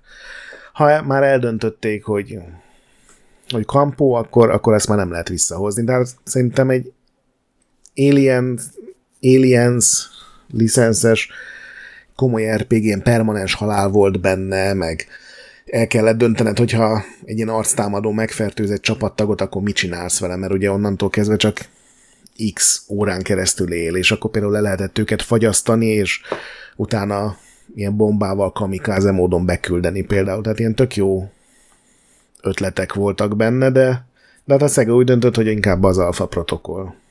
És még van, van itt ebből az időből egy ilyen, 2007-ben a Bethesda kereste meg az Obsidiant, akik azon filoztak, hogy lehet, hogy a Star Trekbe bele kéne vágni. Ugye a, régen az Interplay-nél volt ez is, de aztán már ugye ezer kiadón átment, és a, felajánlották az Obsidiannak, hogy csináljanak egy, egy Star Trek szerepjátékot, és arra az Urquhart azt mondta, utólag azt mondta, hogy hát kicsit arrogánsan, hogy hát a Star Trek senkit nem érdekel, ez egy lejárt projekt. Ez ugye 2007-ben volt, és 2009-ben jött ki az első új film, tehát itt Ups. is így sikerült rossz, rosszul időzíteniük, egy rossz döntést meghozni. És a, a Wheel of Time-os meg nem jelent? Még a Wheel hát of Time a... előtt még volt egy, ugye, oh. A, bocsánat. Úristen. Ugye Neverwinter Nights 2 elkészült, és aztán annak megjelent az első kiegészítője a Mask of the Betrayer, ami Igen. szerintem a legjobb Neverwinter Nights 2, vagy Neverwinter Nights játék, és ma találtam egy interjút, ahol elmondta a fődesigner, hogy hát ez csak azért sikerült így, mert egy kiegészítőtől senki nem várt semkit, és a tíz emberével mindenki békén hagyta őket, és azt csináltak, amíg akartak, amíg a büdzsé alatt maradtak, és mivel senki nem szólt bele, ezért kurva jó lett. Ami szerintem sokat elmond az akkori ilyen kiadó-fejlesztő kapcsolatokról. Na, de hát meg... meg a igen, menedzselési stílusról esetleg, igen. vagy arról, hogy tényleg nyomás alatt nehéz jó dolgozni. De szóval sikeres lett a Mask of the Betrayer, az különösen jó kritikákat kapott, és akkor az Atari megpendítette, hogy hát tulajdonképpen a Baldur's Gate jogok is nálunk vannak, hogy csinálhatnátok Baldur's Gate 3-at, ez ugye annak a csapatnak mondták, ja, hogy egy jó része dolgozott igen, már rajta még a Black Isle időkben. De az Urquhart ennyi csalódás után azt mondta, hogy ő ezt csak akkor hajlandó belevágni, hogyha kapnak egy Mass Effect méretű büdzsét, ez ilyen 20-25 millió dollár, mert egyszerűen nem akarnak szar csinálni, főleg nem ilyen néven, és azt akarta, hogy az eddigi rossz tapasztalatokból okulva, hogy előre lepapírozza mindent, hogy legyen elég idő, legyen elég pénz, kiadói támogatás, marketing, meg minden. Egy évbe telt, mire egyrészt az Obsidian összerakta, hogy mi lenne a játék, amit az Atari elfogadott, másrészt pedig, hogy az Atari összerakott egy olyan pénzügyi ajánlatot, amit az Obsidian elfogadott. Már csak alá kellett írni a szerződést, amikor az Atari gyakorlatilag csődbe jutott, és az Atari Europe-ot el kellett adniuk a Namco-nak, és mivel az a producer, akivel ezt az egész egy évet átbeszélték, az Atari Europe-hoz tartozott, ezért nulláról kellett volna elkezdeni a tárgyalásokat új emberekkel, akiknek valószínűleg nem is lett volna ennyi pénze, úgyhogy ez ennyiben maradt. Aztán Jó, a Wheel of Time az 2008-ban kezdődött. Igen, ez ugye az időkereke a Robert Jordannek egy ilyen nagyon hosszú fantazi regénysorozata. Végtelen regényciklus. Ja. Volt egy Red Eagle nevű, ilyen nem is tudom, hogy ezek befektetői csoport, akik Ez a Red Eagle, ez, ez egy fontos szerep, tehát ez egy, ez egy dolog ebben a Wheel of Time regény folyamban. Uh-huh. Az egyik uh-huh. országnak a zászlóján van ez a vörös sas, vagy sólyom, sose tudom melyik.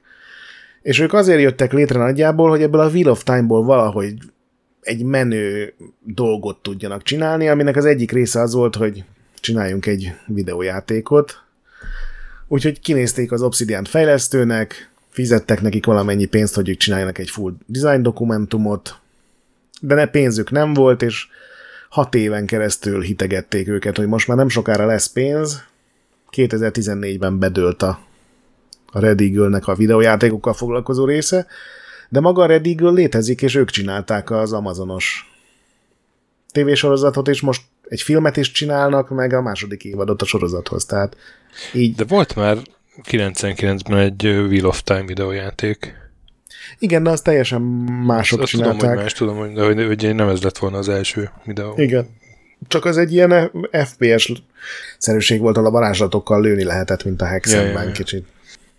Úgyhogy ott vagyunk, hogy a, bedől az Alien, elég sokat szenvednek az alfa protokollal, tehát az, az, hogy a félúton újra kell kezdeni a fejlesztés szinte nulláról, az elég durva. Így bedőlt a Baldur's Gate projektjük, meg bedőlt a Wheel of Time projektjük, és akkor telefonált a Bethesda-tól valaki, nem tudom, hogy Todd Howard, de hogy kell ne, nekik egy stúdió, akik, aki meg tudná lovagolni a Fallout 3-nak a sikerét, mert hogy azokat a fejlesztőket, akik azt csinálták, átrakták a Skyrimre, de hogy szeretnének egy Falloutot látni, mert, mert akkor a siker lett, hogy az még őket is meglepte. Csak annyit kötöttek ki, hogy egy mellékszál legyen, ami ugye a Fallout univerzumban azt jelentette, hogy a nyugati parton kell, hogy játszódjon, hogy a fő dolgokban ne szóljon bele. És hát mivel a Fallout is közel áll hozzájuk, majdnem mindenki dolgozott a Fallout 2-n a, az Obsidian vezetéséből, ezért összeültek és megcsinálták. És ez tényleg a legjobbkor jött nekik, ez amennyire én is össze tudtam rakni. Pont, pont ott az Alien projekt törlése volt az első olyan nagy törés náluk, ami, ami úgy igazán tönkrevágta a morált. Igen, azon több mint két évet dolgoztak, és igazából mindenki azt mondta, hogy ez jobb játéknak tűnik, mint az Alpha. Tehát ezt még ebben a dokumentumfilmben is elismerik. Vagy, vagy mondja a, a Chris Parker, azt hiszem, aki egyébként az Alpha protokollt vezette a fejlesztést. Tehát ő is azt mondta, hogy az Aliensben sokkal több fantázia volt. Atya Isten, én, én egyébként nagyon sajnálom azt a játékot, hogy lelőtték, rettentően szeretem az Alien filmeket, és nagyon, nagyon játszottam volna bármivel, amit ők ebben az univerzumban kiadnak. Igen, sok ilyen meg nem jelent játékuk van, és, és valószínűleg nekem is az az, amit így legjobban, meg legszívesebben megnéztem volna.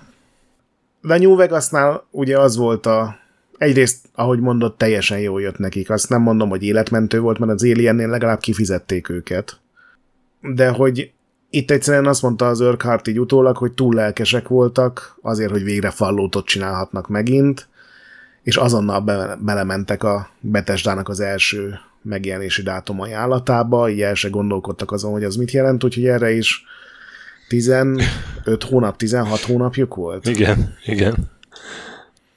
És megint új engine kellett dolgozni, ugye a Falloutnál használt Gamebryo-nak a amúgy is ilyen többé-kevésbé bugokból álló motorral.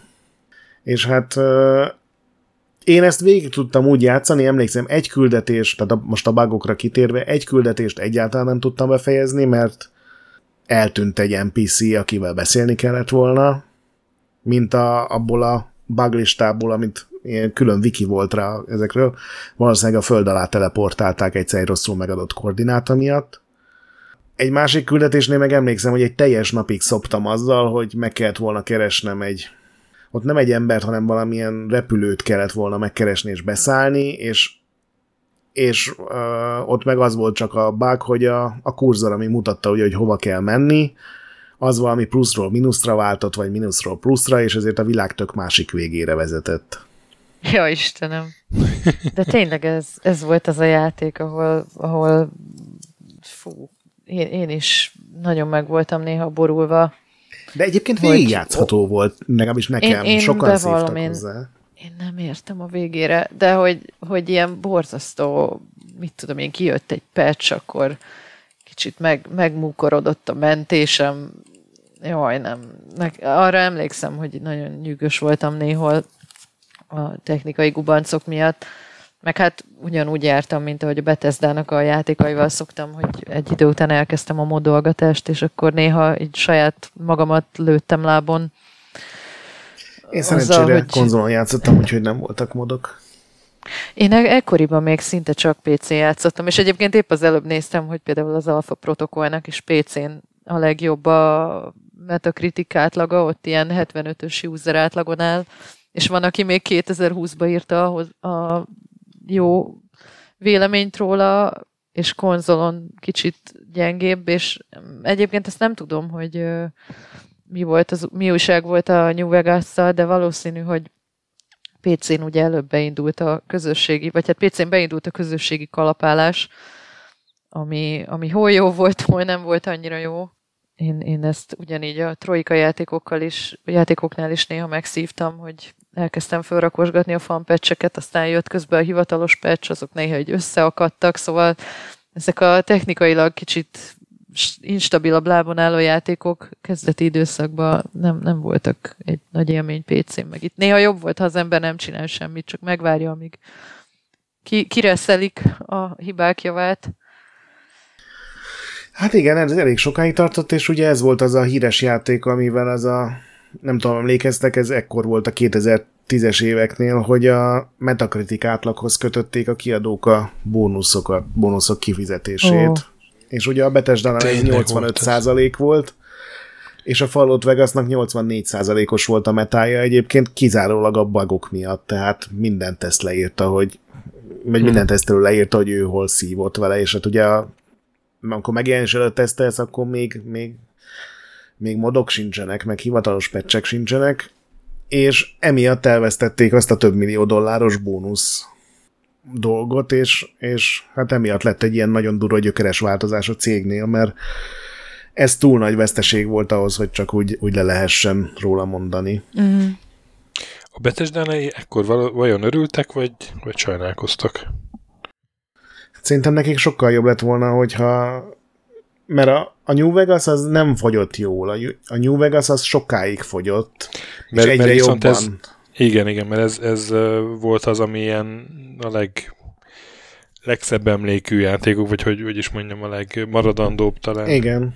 Igen, igen, ez az, amit, amit én, én például volt szerencsém Josh Sawyerrel interjúzni, még a Pillars of Eternity 2 kapcsán, majd úgyis elmesélem, mert kevés ilyen sztorim van, hadd dicsekedjek, és, és ő is, én nem tudom hány kérdésemnél valahogy mindig visszakanyarodott a, a New Vegashoz, meg, meg úgy vettem észre, hogy többük ezt tartja a Magnum opuszának, meg ez is egy ilyen érdekes, visszatérő elem a, az Obsidian játékoknál, hogy, hogy úgy annyira egyik se fogy jól megjelenéskor, tehát mindegyik egy kicsit alul teljesít, annak ellenére, hogy jók a kritikák is, de hogy sokáig fogynak, és, és tényleg azt hiszem a New Vegas is egy olyan játék, ami a mai napig mindig éppen egy új reneszánszát éli.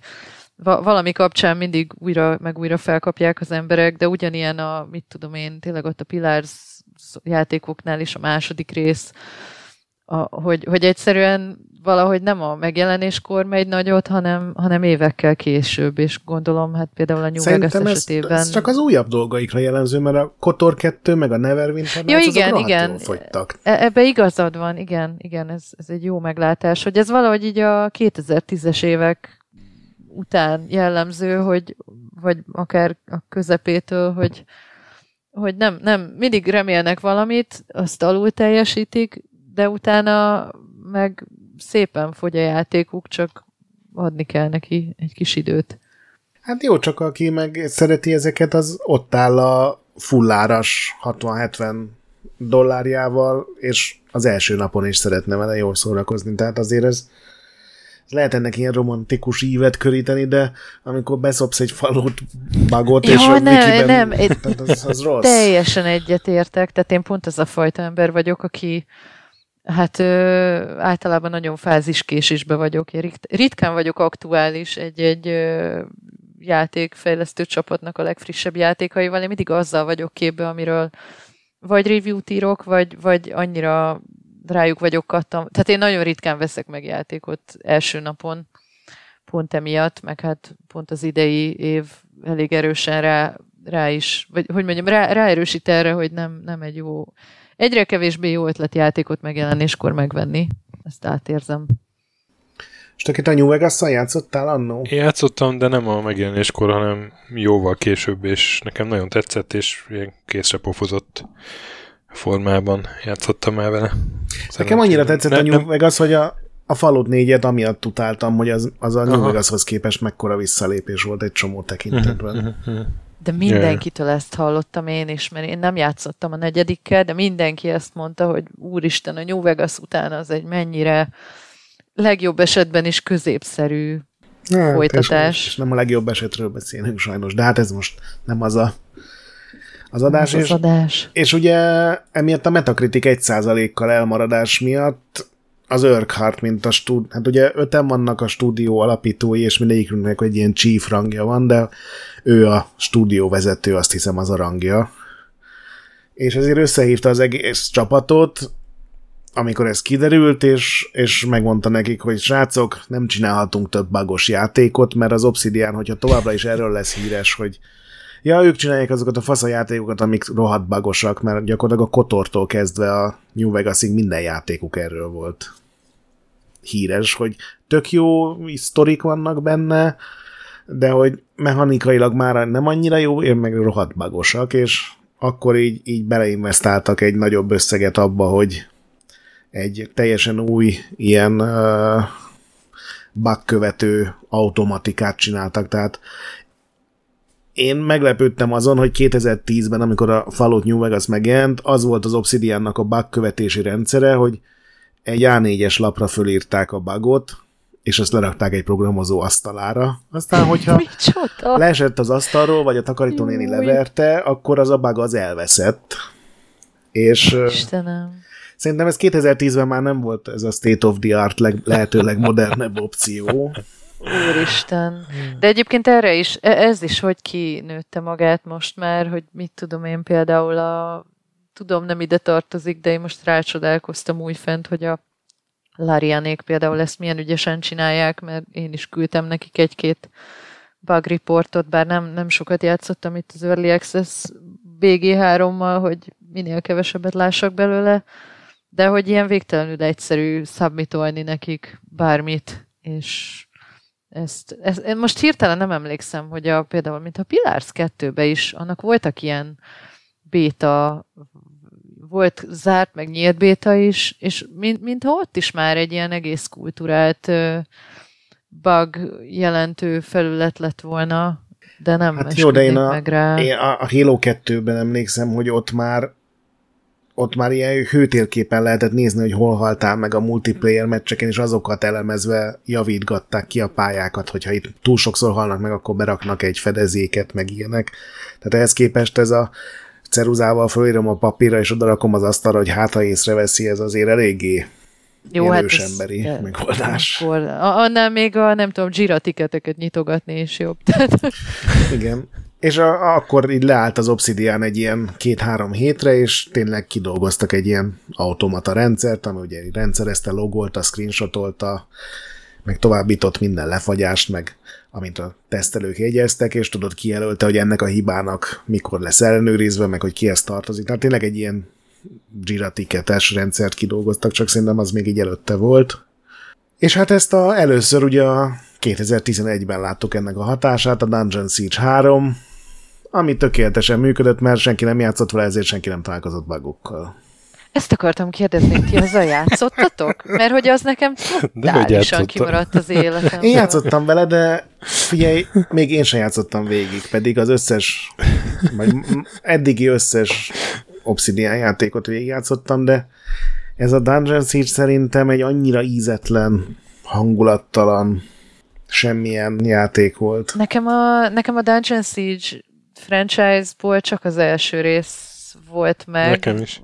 azzal játszottam egész sokat, de pont azért, mert én is olyan kicsit tök semmilyennek éreztem, már, már úgy gyerekként is elég hamar elvesztettem az érdeklődésemet. Igen, nem volt benne valami gonosz, akit lehet utálni, nem voltak igazán karakterek, ez az elsőre is igaz, meg szerintem a harmadikra is.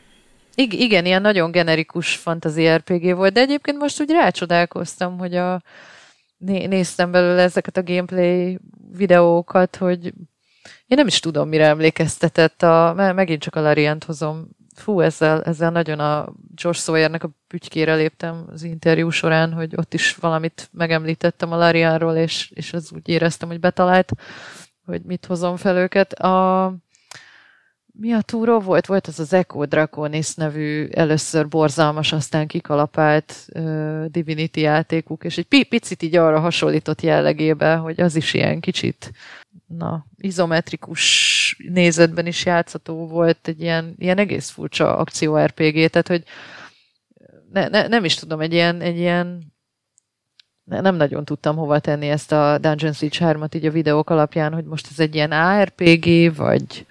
Igen, hát ez egy ugyanolyasmi volt tulajdonképpen, mint az előtt. Tehát ilyen a, a Diablo-nak egy ilyen, nem ugyanolyan volt, nem annyira gyors, meg nem olyan tempós, meg nem olyan random, de ilyen Diablo-szerű játékmenete volt, csak a hármast azt ugye... Igen. a Square megvette ki tudja miért a jókat a eredeti fejlesztőktől, és mint a mások játékait eredményesen folytató obsidian megbízták ugye a harmadik résszel, azzal az egyetlen kikötéssel, hogy mi a Square vagyunk, elsősorban konzolra dolgozunk, úgyhogy legyen Xboxos meg Playstation-os verzió, persze lehet PC-s is, de, de azt csináljátok meg, hogy ez konzolra legyen kitalálva, és az, ez volt az egyik legkorábbi ilyen Diablo-szerűség konzolon, ami nem olyan volt, mint egy a Diablo 1 egy nagyon szarát irat a PS1-re, meg ilyesmi, hanem hogy itt tényleg gondolkodtak rajta, hogy ez konzolon hogy lehet tudod a kevés gombbal játszani, meg a két analókat mire lehet használni, de... Nem is tűnt szarnak egyébként, már bocsánat a szóhasználatért, de, de tényleg olyan, olyan kicsit semmilyennek hatott, viszont legalább ők marha jól szórakoztak, mert azt mondták, hogy ők nagyon élvezték rajta a munkát. Most nem tudom, lehet ez is egy ilyen diplomatikus Ez annyira hazugság. nem lehetett érezni magán a játékon. Én teljesen elhiszem, hogy ez jó szórakoztak, mert az a Adam Breneki volt azt hiszem a vezetőfejlesztő, aki ugye a... Igen, igen. Pont ő mondta, hogy, hogy ők... Kilőtték alóla, és utána ezt igen, csinálta. hogy neki ez egy ilyen nagyon kedves emléke, meg időszaka volt, amikor ezen dolgozhatott, meg dolgoztak, és akkor ott ment a brainstorming, meg elvileg ezt is így nagyon sokszor, majd hogy nem a nulláról átgyúrtak benne egy-két ötletet, meg tehát, hogy úgy elég el tudták engedni magukat, meg viszonylag szabad kezet kaptak, hogy mit kezdjenek ezzel a franchise-zal, de én megmondom őszintén, azt se tudtam, hogy ezt az Obsidian csinálta. Annyit tudtam, hogy ebből a, ebből a sorozatból is van, vagy négy. Lehet, hogy most hülyeséget mondtam, és már a hatodik résznél jár. Nem, nem. Fogalmam sincs. Ez volt az utolsó, meg volt egy PSP-s mellékszál, De meg volt, volt az még a egy Star negyedik, Siege. nem? Hát? Én teljesen hülye vagyok? Én nem, nekem le, határozott a rémlik hogy mintha lett volna egy negy... De nem, igaz, 11-es, a három a legutolsó. Star Siege volt a sci mellékszála, de... Valami fel... Ja, nem tudom. Na mindegy, szóval, hogy nekem már ez is újdonság volt, hogy ezt ők csinálták, meg csináltak ilyet. Én, én ezzel ilyen két-három órát bírtam játszani, mert egyszerűen semmi nem történt benne azon túl, hogy ilyen szép animációk kíséretében gyaktál teljesen dizájntalan lényeket egymás után. Egyébként igen, ebbe is csömört lehet kapni ezekbe a ezekbe a fantasy játékokba. Igen, de én, én a Diablo például... 3-at nekem szinte lehetetlen volt megunnom, mert pedig ott is ugyanezt történt, csak ott földobták, tudod, voltak karakterek, videók, fasz a zene, jó mm. design, változatos környezet, itt meg emlékszem az első részben is azt az erdőt én annyira gyűlöltem ja, az ötödik óra után, hogy már, már legyen bármi más, csak ne ez a rohadt erdő.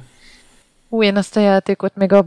Én, én most, most csúnyákat fogok mondani, de még akkor játszottam vele, amikor még nem volt, nem nagyon volt saját pénzem, meg pláne nem voltak még ezek a Steam meg társai, ahol én vásárolgatni tudtam magamnak, úgyhogy én azt a játékot nagyon próbáltam szeretni, mert egyszerűen mindig azzal játszottam, ami volt, ami hozzám keveredett valami más volt CD-n, a sulinetes gépre, és egyszerűen nem. De olyankor mindig bűntudatom volt, amikor egy-egy játékot, amit így valakitől kölcsön kaptam a suliba, azt, azt visszaadtam, hogy bocs, ez nem. Ez teljesen Hiszen megértem. volt, hogy fél évig egy játékkal játszottam, de, de az nem. De ez a Dungeon Siege, ez tényleg nehezen lehetett szeretni, mert számomra lehetetlen Igen. volt, mert soha nem volt benne semmilyen karakter, vagy ilyen szív, vagy nem volt lelkes töki. Igen, nem volt lelke, igen. Ez Jó, ezt, ezt egyébként minden, minden Obsidian játék alá mindig bekommentelik, hogy én azért szeretem az Obsidian, Obsidian játékokat, mert mindegyiknek lelke van. Hát a Dungeon Siege-ben kevéssé lehetett érezni, de még, még így is ez ja. volt a jobb pillanatok 2011-ből. Hát igen, mert ekkor is volt uh, nem bejött projekt. Igen, hát sőt a legnagyobb pofára esés. Hát mondjuk ez talán csúnya szó, hogy pofára esés, de hogy a legnagyobb veszteséget itt értékel. Ugye 2011-ben is pitcheltek minden kiadónak a pitchelés, az ugye azt jelenti, hogy egy játékötletet megpróbálnak eladni esetünkben, és a Microsoftnak egy Defiance nevű játékot próbáltak eladni, amit korábban Fury-nak hívtak, de mindig átnevezgették őket, és akkor az ugye újabbnak hatott. És akkor a Microsoft azt mondta nekik, hogy hát srácok, ebben van két jó ötlet, de a többi az ezerszer lerágott csont. Találjatok ki valamit, ami, ami új, ami álmodjatok, nagyobb pénzünk van, hogyha arra kerül a sor, az semmiből nem áll, hogy papíron kitaláltok valamit, és nem is papíron találták ki, hanem ez volt az egyik a nagyon kevés esetben, hogy az Obsidian ingyenesen előre egy demót csinált egy játékból, de itt csináltak, és Stormlands néven csináltak egy demót, és azt a Microsoft vevő lett rá, mégpedig azért, mert ez egy Xbox One-os launch cím lett volna, az ugye 2013-ban jelent volna meg a konzol, meg hát meg is jelent, úgyhogy körülbelül két évük lett volna rá, és ez egy ilyen sötét dark fantasy akció, RPG-szerűség lett volna, de inkább akció, ugye az volt benne a nagy szám, hogy ez már az apokalipszis után van. Nagyon szeretik ezt a már ott kezdődik a játék, ahol a, a legtöbbnél ahol game over van. Ér. Igen. Ja. Hú, én nekem ez annyira tetszett. E, erről is csak valahogy évekkel később hallottam, hogy lett volna, aztán mégse lett. És, ez nem volt bejelentve soha, tehát ez, ez csak később derült ki a leg... Igen, va- valamikor később, de hogy, de hogy így, ahogy derültek ki róla dolgok, szerintem én ezt az akkori önmagam imádta volna, nekem ez így ilyen must play játék lett volna. Én én biztos vagyok, hogy ezt a játékot nem lehetett volna megcsinálni, és főleg nem az Obsidiannak, amit végül kitaláltak. Szóval az Obsidian azt találtak és azzal mentek ki a Microsofthoz, hogy oké, okay, akkor nem Defiance, hanem Stormlands, és az egész világot ilyen hatalmas, mágikus viharok szabdalják, és hogyha elér egy vihar, akkor megváltozik a varázslatod, meg a harcmodorod, és ez egy ilyen teleportálásokkal teli közelharci akciójáték lett volna, de partitagokkal, meg partitagokkal, ilyen kombó támadásokkal az lett volna a játékmenetnek az egyik legfontosabb része.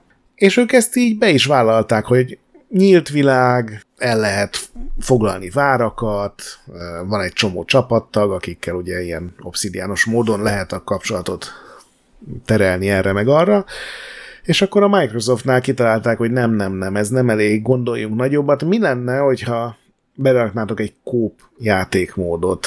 És akkor megint így elmentek, gondolkodtak, kitalálták, hogy oké, okay, akkor lehet ketten is játszani. Milyen fasza lesz. És akkor a, visszavitték a Microsoftot, és akkor közölték velük, hogy nem, nem, nem, nem ketten, hanem mi lenne, hogyha ha egy millió ember tudna kóba játszani, ami azt jelentette, hogy oké, okay, hát nem egy millió ember, de hogy ilyen, tudod, az Xbox vannak ez volt a, amikor bejelentették az egyik lényege, hogy a, a felhő ereje majd új dolgokra lesz képes, amit korábbi konzolokon nem lehetett megcsinálni, amiből aztán semmi nem lett, mert mindenki visszautasította ezt a dolgot, de hogy az lett volna a Microsoftnak a terve, hogy ilyen megosztott világ lett volna, mint a Destiny vagy a Diablo 4 a Aha, hogy néha aha. találkozol más játékosokkal, akik single playerben játszanak, és főleg akkor találkozhattál volna velük, hogyha egy ilyen world boss megjelenik. Tehát szépen játszol, mész a storyban, csinálod a kis küldetéseket, de megjelenik egy hegynyi méretű boss valahol a világon, oda mész, és kiderül, hogy ott már van 40 másik játékos, és együtt legyakjátok, mint hogy egy ilyen MMO-ban lennétek, és erre még rá, rámondta a Microsoft, hogy de ez akkor úgy lenne igazán fasza, hogyha a játék, a szerverek folyamatosan videóznák minden nézőpontból ezt, és lenne egy automata filmvágó rendszer, ami ezekből mindenkinek személyre szóló videókat minden játék napjáról összevágna. És hogyha ugye ilyen nagyot csatázol, akkor a többi játékos szemszögéből láttad volna magadat, ahogy ugye itt támadsz. És ez még mindig nem elég, mert mi lenne, mi lenne, srácok, akkor, hogyha ugye a kinek minden gépbe lesz, ugye még a megjelenés előtt vagyunk, és hogyha a párbeszédrendszer, meg a vásárlási rendszer kinektre épülne, hogy beszélgetned kell a, az árusokkal, meg tudsz alkudozni. Ö, és akinek látta volna, hogyha így ö, ütöd az asztalt az öklöddel, és azt így lefordítja, és ö, az Urquhart egy ilyen későbbi interjúban mondta, hogy hát erről így tudták, hogy ez, ez, ez, ez nonsens, tehát igen, erre mondta, hogy itt, itt már voltak jelek. Így utólag rájöttek, hogy itt azért már voltak jelek. És hogy egyrészt hogy... Unreal Engine 4 kellett volna csinálniuk, tehát megint egy új engine zárójelbe jegyzem meg, de hogy az még nem volt kész. Aztán az Obsidian sose csinált még ilyen multiplayer játékot, főleg nem úgy, hogy 40 játékos és mindenki filmez mindenkit. Plusz ugye a launch cím az egy ilyen nagyon kötött dátumot jelent, amit nem lehet túllépni, és így ettől is féltek, hogy lehet, hogy ha most már átterveztük ezt a játékot, egy ilyen iszonyatos multiplayeres is, meg epikus történet a vihar földek között, ez nem biztos, hogy kész leszünk, de hogy ezt ők nem mondták meg a Microsoftnak, azt mondta ez az Urquhart egy interjúban, amit olvastam, hogy hát ez az ős arra, hogy valószínűleg azt kellett volna csinálnia, hogy elrepül Redmondba, és elmondja, hogy félek srácok, ez így, így együtt, amit kitaláltunk, ez tök jó, de ezt egyrészt nem mi csináljuk, meg másrészt launchra ez biztos, hogy nem lesz kész. E, ez volt az a játék, ahol a, talán a George Sawyer is ilyeneket mondott, hogy, hogy már, már a fejlesztő csapattól is állandóan jött vissza, hogy egyszerűen ez, ez baromságos, se tudják, hogy álljanak neki, és, és nem fog menni. Hát és, tudom képzelni. És hogy valahogy ott az Urquhart így eléggé le volt maradva, hogy, olyan tekintetben is egy kicsit, hogy nem... nem Mert ez körülbelül... Tehát, hogy utólag már neki is evidens, hogy ennek a java nonsens volt, de, de hogy ő elég sokáig... Mert körülbelül ötször annyi pénzt volt. kaptak volna ezért a játékért, mint az összes korábbiért összesen szerintem. Ez, ez egy fontos I- igen. szempont lett volna, és és elpöttyintette ebben az, az egyik interjúban, ebben a dokumentumfilmben is, hogy ha ez sikerül, akkor ugye csatlakozhattak volna az ilyen nagy AAA megafejlesztők sorába, Igen. és azért szerintem ezt neki is éreznie kellett, hogy 2012 körül, meg főleg ezzel a játéktervel ez nem sikerülhet, de végül a Microsoft döntött úgy, hogy hát akkor az Obsidian nem halad úgy, ahogy ez kellene, és nem csinálják meg a, azt, amit kéne, és, és leállították 2012 elején a fejlesztést, kifizették őket, de, de hát ugye ez töredékét csak, ami a megjelent játék kapott volna, úgyhogy az Obsidianak majdnem a felét 30 ember ki kell rúgnia. És ugye ez az egyik ilyen sokaknak az Urquhart is azt nyilatkozta többször, hogy ez volt a leg, legdurvább nap a karrierjében. Itt volt a, talán a Chris Parker, aki, akinek így meg is bicsaklik a hangja, és, és mondja, hogy konkrétan a szoba, amiben éppen ül, és az in, ezt a interjút adja, vagy ahol éppen veszik föl a videót, oda, oda lettek beterelve az alkalmazottak egy meetingre, akiknek mondták, hogy figyelj, ha itt vagytok a szobában, az azt jelenti, hogy most sajnos tőletek megválunk. Ja, hát ez borzalmas és, érdés. És akkor mondta, lehet. hogy ott gyakorlatilag nem tudom, mindenki sírt, meg mindenki hazament, hogy egy kicsit összeszedjék magukat. Ez, ez elég, elég megrázó lehetett. És utána ott valaki, nem, jaj, szörnyű vagyok a nevekbe, de meg is szólaltattak egy, egy elég fontos valakit, aki azóta megint ott van az Obsidiannál, hogy ő is akkor lapátra került, és, és többekben felmerült, hogy mi van, ha most, most már így a magának, az Obsidiannak a léte is egyszer csak veszélybe kerül. Hát veszélybe került, ez volt az első ütés, és aztán kaptak egy másodikat is. Az ugye a Salzbarkos sztori. A South biztos játszottál töki, nem, amikor megjelent. Te ilyen South Parkos arc vagy. Vé- végig játszottam, igen. Nekem, nekem tetszett, és és meglepett. Tehát emlékszem, ott voltam E3-on, ahol bejelentették, lehet, hogy te is, és így, így de szerintem ott volt, és így összenéztünk, hogy mi. Igen, ez hogy teljesen sci volt, hogy ráadásul ugye ez... ugye ez Ubisoft volt ráadásul. De ez neki is skifi volt, kiadó, ezt el is mondja az úrkárt, hogy, hogy... hogy... Hogy mi van, hogy a South Parkból egyrészt egy szerepjáték, másrészt, hogy ezt az Obsidian fogja csinálni. És... Akkor milyen jól néz ki? És, és aztán elkezdték vetíteni, és, és hogy a trailer végére úgy voltam, hogy hát ezzel most azonnal akarok játszani.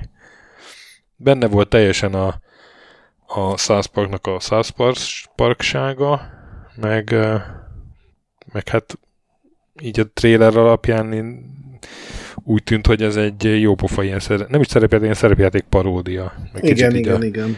IRPG-ket parodizálta.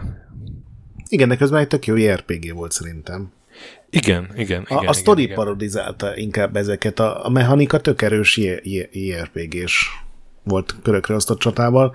Ja, világ, a mechanika az abszolút csak ugye hát, hogy nem a, a, a gigapengét suhogtatod meg, hanem a Cartman elővesz egy nem tudom, egy akkumulátort rácsatlakoztatja az ellenfélre, és aztán elkezd így szikrákat csiholni, hogy megrázza az áram.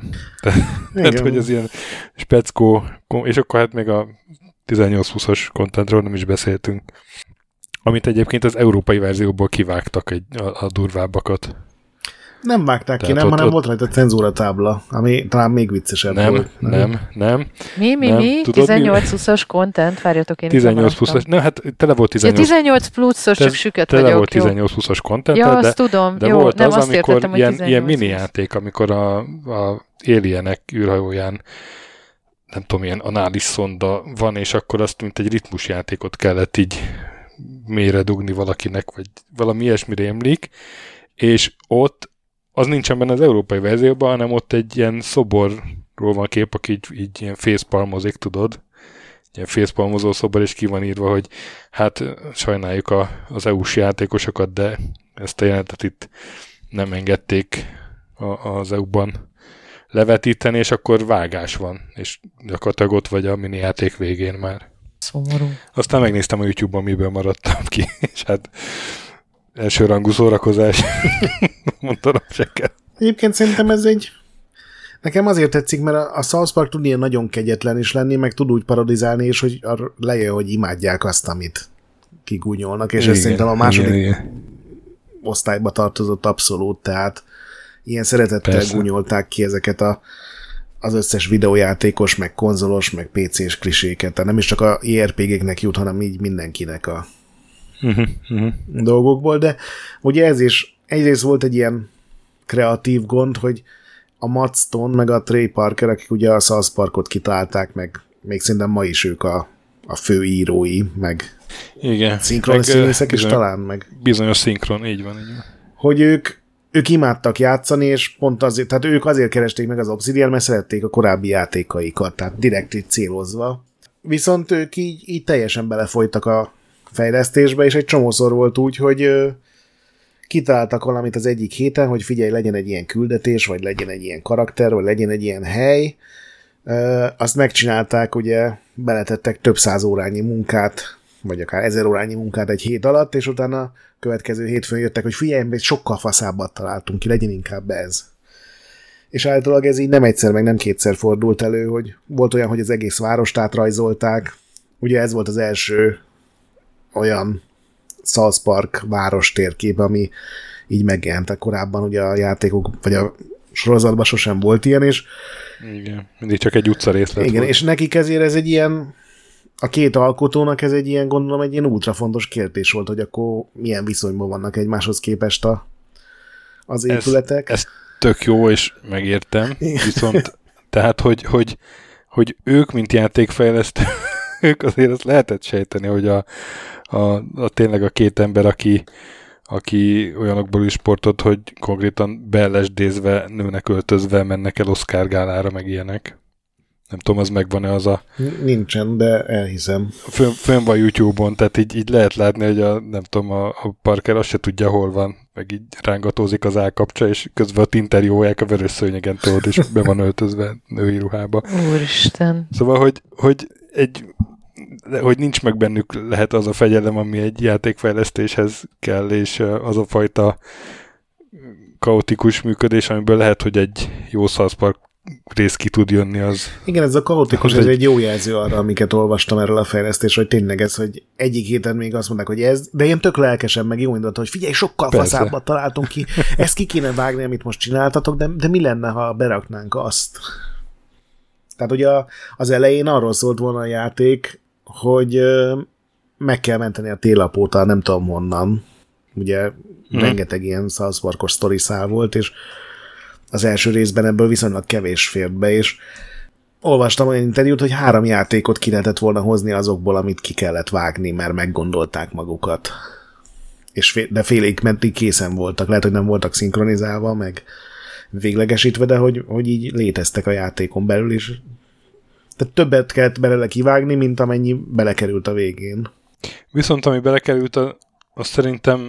Külső szemlélőként megérte az áldozathozatal és az idegeskedés. Tehát, hogy, hogy jó, jó, tényleg a South Parknak a jó arcát Igen. kapta el, és, és az, amivel van egy ilyen kis cukiság is, amikor, amikor tehát a, ahogy a South Park elindult, az nem ilyen durva társadalomkritikának indult, mint a nem tudom, Britney Spears-es rész, meg egy-két másik, hanem, hanem az volt a pitch, hogy, hogy a kilenc éves gyerekek hogy látják a világot, hogy és az első részek valahogy ezt próbálták megfogni, és akkor mit tudom én, léteznek ufók, meg nem tudom, azt hiszem, hogy az első részben még így a felnőtteknek. x néznek, és utána látnak ufót, mert ugye kisgyerek igen, igen, igen, igen, igen, igen, igen, és, és valahogy ez, ez marad benne, hogy a kisgyerekek ugye izét szerepjátékosat játszanak.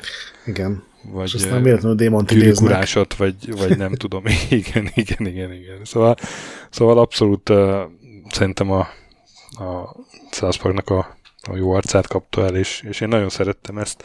A másodikat is bírtam nagyjából, de, de azért úgy éreztem, hogy, hogy ez egy egyszer elsüthető poén volt. Igen, de hát az ugye azért volt, és itt az a második gond, ugye az első ez a kreatív dolog. Még egy dolgot még hadd mondjuk el, hogy én ma tudtam meg, hogy ez a játék majdnem két évig real-time harcrendszerrel működött, mint egy akciójáték, mint egy, oh. mint egy beat'em uh-huh. up, hogy neked kellett menned, és konkrétan ütögetnie, kombózni, és Tim Kane-t visszahívták fél évre, hogy segítse helyrerázni a projektet, és neki az volt az első döntése, hogy ez, ez csak körökre osztva működik, mert egyszerűen túl komplex menük vannak, rengeteg varázslat, rengeteg tárgy van, ez, uh-huh. ezt, ezt nem lehet real-time-ban, és végén annyira megtetszett neki a, a dolog, meg a stúdió, hogy azóta fullállásban van a cégnél egyébként, tehát a South mhm, Park hozta uh-huh, őt vissza. Uh-huh. Na és akkor a másik gond az meg már megint pénzügyi. Ugye egy ideig úgy volt, hogy a, a Matt Stone, meg a Trey Parker, meg hát az ő cégeik, meg a, ugye a Viacom, a, a, aki alá a South Park valamennyire tartozik, hogy majd ők finanszírozzák az egészet, és ezért a, a majdani profit majd hozzájuk omlik be. Aztán amikor már két éve tartott ez a dolog, vagy három, akkor úgy döntöttek, hogy hát azért lehet, hogy másnak is bele kéne tennie kis pénzt, és akkor kerestek egy rendes kiadót, aki ugye a THQ lett, és uh, sikerült azt az időpontot eltalálni, amikor a THQ elkezdett véglegesen összeomlani, és 2011 legvégén, tehát ilyen három hónappal a Stormlands törlése előtt csődbe került, és 2012-ben az Obsidian nagyon közel járt ahhoz, hogy ez a két dolog, amik közül legalább az egyik rajtuk teljesen kívülálló, de a másik sem csak rajtuk múlott, hogy ez így elvigye őket. Két hónap volt, amikor nem tudtak fizetést adni a, az alkalmazottaknak, de végül a Ubisoft, ahogy mondtam, megvette a játékot egy ilyen THQ-s árverésen, amiben annyi negatívum volt. Ugye a pozitívum az, hogy végre sikerült megcsinálni. Az Urquhart nagy nehezen elérte, hogy ne kelljen újra tárgyalni a pénzügyi feltételeket, tehát ugyanannyi pénzt kaptak meg, amit korábban kaptak volna, de hogy a Ubisoft télett a licensz, És ugye a folytatás már nem is az Obsidian csinálta, hanem Azt az egyik, nem is ők csinálták. valamelyik igen, Ubisoft igen, első igen. csapat. Úgyhogy elég szarpazman voltak, és akkor 2012. szeptembere az, amikor elindult a Kickstarter kampányuk. Hát amikor berobbant az egész crowdfunding. Tehát ez a, a Pillars of Eternity kampány az az első milyen nagy sikerek között volt a, a Broken age együtt. Vagy hát akkor az még ugye a, a cím nélküli Double Fine kalandjáték projekt volt, igen. Igen, a Double Fine Adventure volt az első, aztán jött a Wasteland, mert a Wasteland 2. Igen, és a... És aztán a Project Eternity, amit az Obsidian csinált. Igen, szóval hogy az előző kettőt hivatkozzák is, hogy, hogy még ők maguk se tudták, hogy, hogy eszik-e vagy iszák ezt a közösségi finanszírozást, meg hogy kell Kickstarter projektet csinálni, úgyhogy, úgyhogy a Double Fine-éktól például el tudtak már lesni ezt azt. Hát annyira nem tudták, hogy a Josh Sawyer meg az Adam Breneki, akik ugye egy csomó projektet vezettek, ők akartak crowdfundingot csinálni, és az Urquhart egy... Igen, ezt így ők nyomták. Így mondta nekik, hogy hát nem áron. csinálunk, ez egy hülyeség, ez, ez nem lehet pénzt szerezni, és már odáig fajult a helyzet, hogy a Josh Sawyer meg az Adam neki már írták a felmondó levelüket, hogy ha, ha az Obsidian nem megy Kickstarterre, akkor majd ők csinálnak saját szakállukra egy... Uh, ugye az volt a, a nulladik perctől kezdve, hogy egy Infinity Engine-szerű old school Baldur's Gate-szerű RPG-t akarnak csinálni. Mm-hmm mert a másik lehetőség az az, amit ugye addig azon a nyáron csináltak, hogy ilyen nem olyan játékokat találtak ki, meg ajánlottak kiadóknak, amit ők akartak csinálni, hanem amire úgy gondolták, hogy el lehet adni, és szerintem a következő három-négy játék, amiről beszélünk, majd ilyen lesz. Hanem mondjuk tényleg egy, egy ilyen régi játékot akarnak csinálni, és akkor az Urquhart azt mondta, hogy jó, hát azért nem mondjatok föl, akkor csináljuk meg. Úgyse fog összejönni semmi, de csináljuk meg, és akkor legalább itt maradtok, és utána legalább folytatjátok az új játékötletek írását, és Erről se pont így mesélnek ebben a friss videósorozatban. Nem. Ott, ott már sokat finomodott ez, a, ez az egész sztori, de, de igen, ott is azért elmondják, hogy valóban, meg, meg az őrkárt se tagadja, hogy ő először erről hallani se akart, meg nem hitt ebből, és örültek volna annak is, ha nagy nehezen a 30 nap alatt összecsorog az a nem is tudom, egy millió dollár, amiből végül azt hiszem majdnem négy lett, vagy... Igen. Egy millió egyet akartak, és ilyen pár dollár héján négy millió alatt maradtak. Igen, a igen. David Craddock és írt hogy... egy full könyvet a, a Black Eye, BioWare, Obsidian, meg egy csomó társstúdiónak a működéséről, létrejöttéről, és ott, ott ez így, így eléggé drámaian van, tehát ott tényleg majdnem szétment a cég ezen, hogy az Urquhart nem akart. Meg de egyébként nem is hit benne a, a, a stúdiónak a nagyon nagy része, hogy ez, ez működhet. Na de aztán ez annyi pénz lett, hogy, illetve hát a, a, olyan ö, kis létszámú volt már a stúdió, mert egy csomó embert el kellett küldeni, hogy, hogy ez, ez gyakorlatilag meg is mentette Igen. a stúdiót, vagy, vagy tehát, hogy, hogy ugye nem az volt, mint a, nem tudom, a semmi háromnál, hogy összejött valamennyi pénz, és akkor az azért az, az nem elég semmire, hiába jött össze egy csomó pénz, hanem, hanem tényleg konkrétan a stúdió így felkapaszkodhatott egy kicsit, vagy, vagy levegőhöz jutott. Igen. Amíg megcsinált egy játékot, és hát egyébként ez egy jó játék lett szerintem. Igen. Ez, ez nekem egy nagyon érdekes játékélményként maradt meg.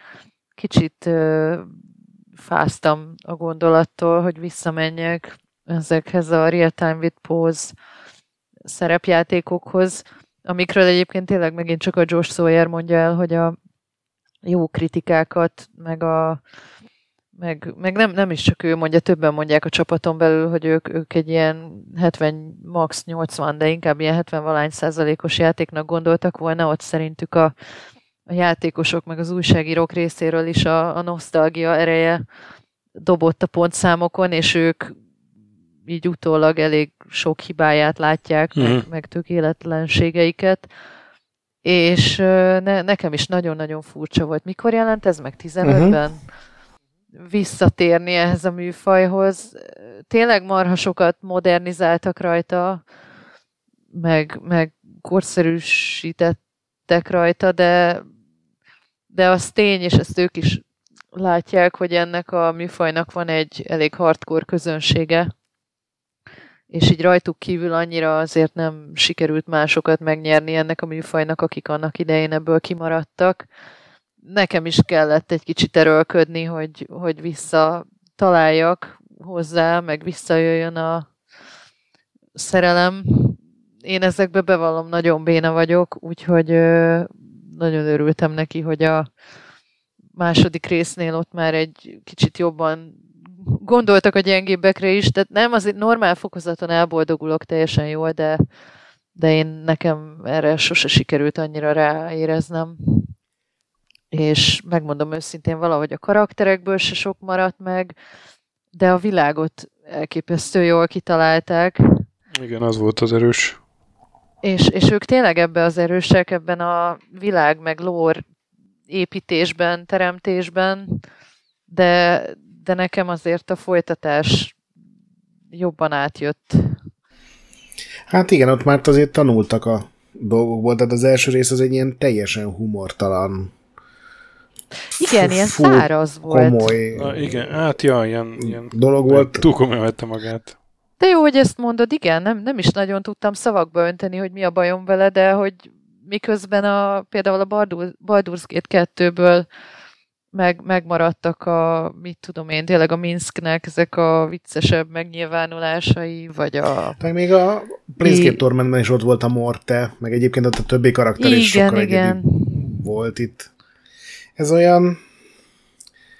Igen, szerintem ez olyan volt a legnagyobb... Fölmondta a leckét valahogy, hogy mit tud, milyenek voltak ezek a játékok annak idején, de... Igen, ez, ez a fő baj ezzel, hogy az volt a, az alapkoncepció, hogy csinálunk egy olyat, mint régen, azoknak, akik régen imádták, mert mi is imádtuk csinálni, és meg játszani is, és aztán ezt, teljesítette. ezt teljesítette, de ez volt a, a negatívum is, hogy, hogy legalábbis az első Pillars of Eternity egy, egy lépés nem tett azon tovább, amit szerintem a Baldur's Gate jobban, meg ízesebben. Mondtam, főleg a Baldur's Gate 2 egyébként. Igen, igen, tehát nekem is ez volt a, a furcsa megélésem, hogy, hogy én az Obsidian-tól valami átütőbbet vártam írás meg karakterek terén, és valahogy tényleg nagyon jól megalapozták, megteremtették ezt a világot, de, de mégis nem lett olyan maradandó, mint mondjuk egy tényleg most a Baldur's Gate 2-ből mondjuk a Jeheira, vagy a, az Imoen, vagy tehát, hogy így meg, megvannak a mai napig ezek a nevek, mondjuk ebben biztos az is benne van, hogy gyerekként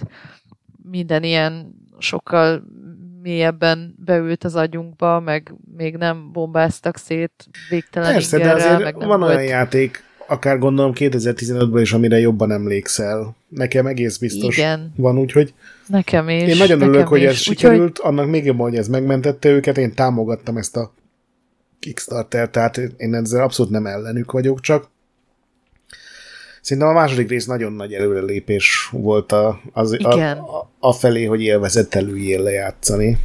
Igen. De az meg, az meg olyan riasztóan nagy volt nekem. Én ott megijedtem ettől a ship-to-ship kombattól, meg a nyílt világtól, ott a sok kis szigettel, de igen, majd ha eljutunk oda, akkor le- lelkendezek egy sort, mert igen, a, a második rész az már sokkal-sokkal jobb volt.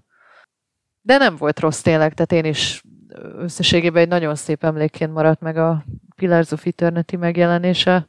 Ez egy ilyen új, új kezdet volt náluk, egy új éra. Igen, meg én, én úgy láttam, hogy ennek az ideje alatt haverkodtak össze nagyon az In Exile-lal, meg a, igen, igen. a Double Final, annyira, igen. hogy a Wasteland 2-t a Pillars of Eternity Kickstarter ben adták az egyik szinthez, tehát ennyire össze összeborultak. összeborultak. És ugye ez a három cég csinálta meg később a FIG nevű kicsit más elven működő oh, igen. ilyen közösségi finanszírozó oldalt, úgyhogy az is biztos itt kezdődött. Igen. És töki te ezzel játszottál? Én játszottam, én nekem ekkor már volt gyerekem, és ekkor már elkezdődött az, hogy mindennel csak 10 órát játszom kb. Úgy tudom befejezni, és uh, ilyen kis adagban nekem tetszett. De, de, de, de, de, de ebben teljesen hozni. igazatok van, hogy ilyen uh, nagyon komolykodó volt, és, uh, és ráfért volna egy kis lazaság. Szóval ezt a mindennel 10 órát játszunk dolgot, ezt sajnos én is tudom hozni, és még gyerek se kell hozzá. Hajlamos vagyok bele, bele, bele kapni dolgokba, aztán ott hagyni és tovább menni.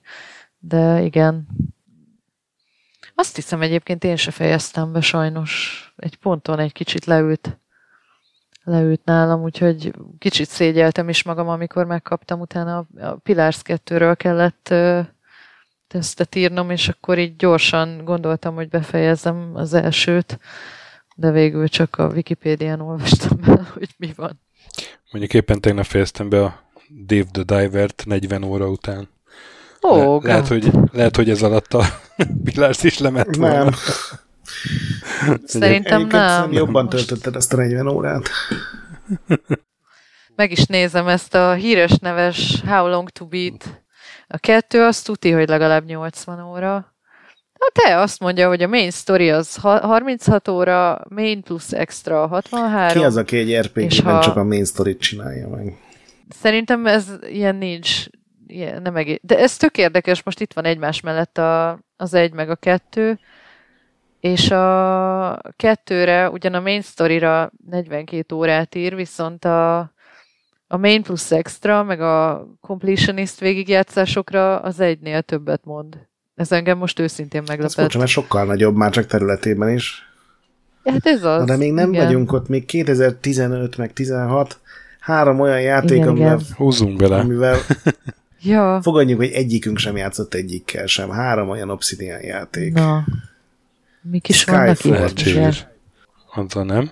Ja, ez a mobil játék, nem, nem? nem, ez egy MMO. Ja, Ez egy Ja, az és annak a lokalizálását. Tehát ez amikor annyira kell a Igen. pénz, hogy tényleg bármit elvállalsz. A, De annyira hülye generikus címe van, hogy én simán azt hittem, hogy ez, ez a mob... Van nem, egy ezut- mobil Ezután jött játékuk a is. mobil, igen.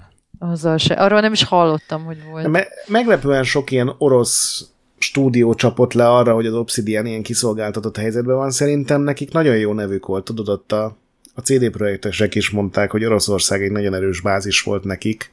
És szerintem amiatt a, ez is a Skyforge is egy ilyen teljesen 12 egy tucat free-to-play MMO, szerintem még ma is létezik, és az oroszok lefordították angolra, és aztán fölkérték az Obsidian-t, hogy figyelj, írjátok át úgy, hogy fasza legyen. Aztán jön szerintem az Obsidian-nak a mélypontja, az Armored. Warfare. Ez egy free-to-play tankos MMO, egy World of Tanks klón. Ez nincs is itt a... Esküszöm, itt ki van nyitva előttem a Wikipédia, és nincs is felsorolva. Pedig ezt ők De fejlesztették. tudom, hogy létezik, mert erről beszélnek a videójukban is, hogy ez egy ilyen Words of Tank klón, ami...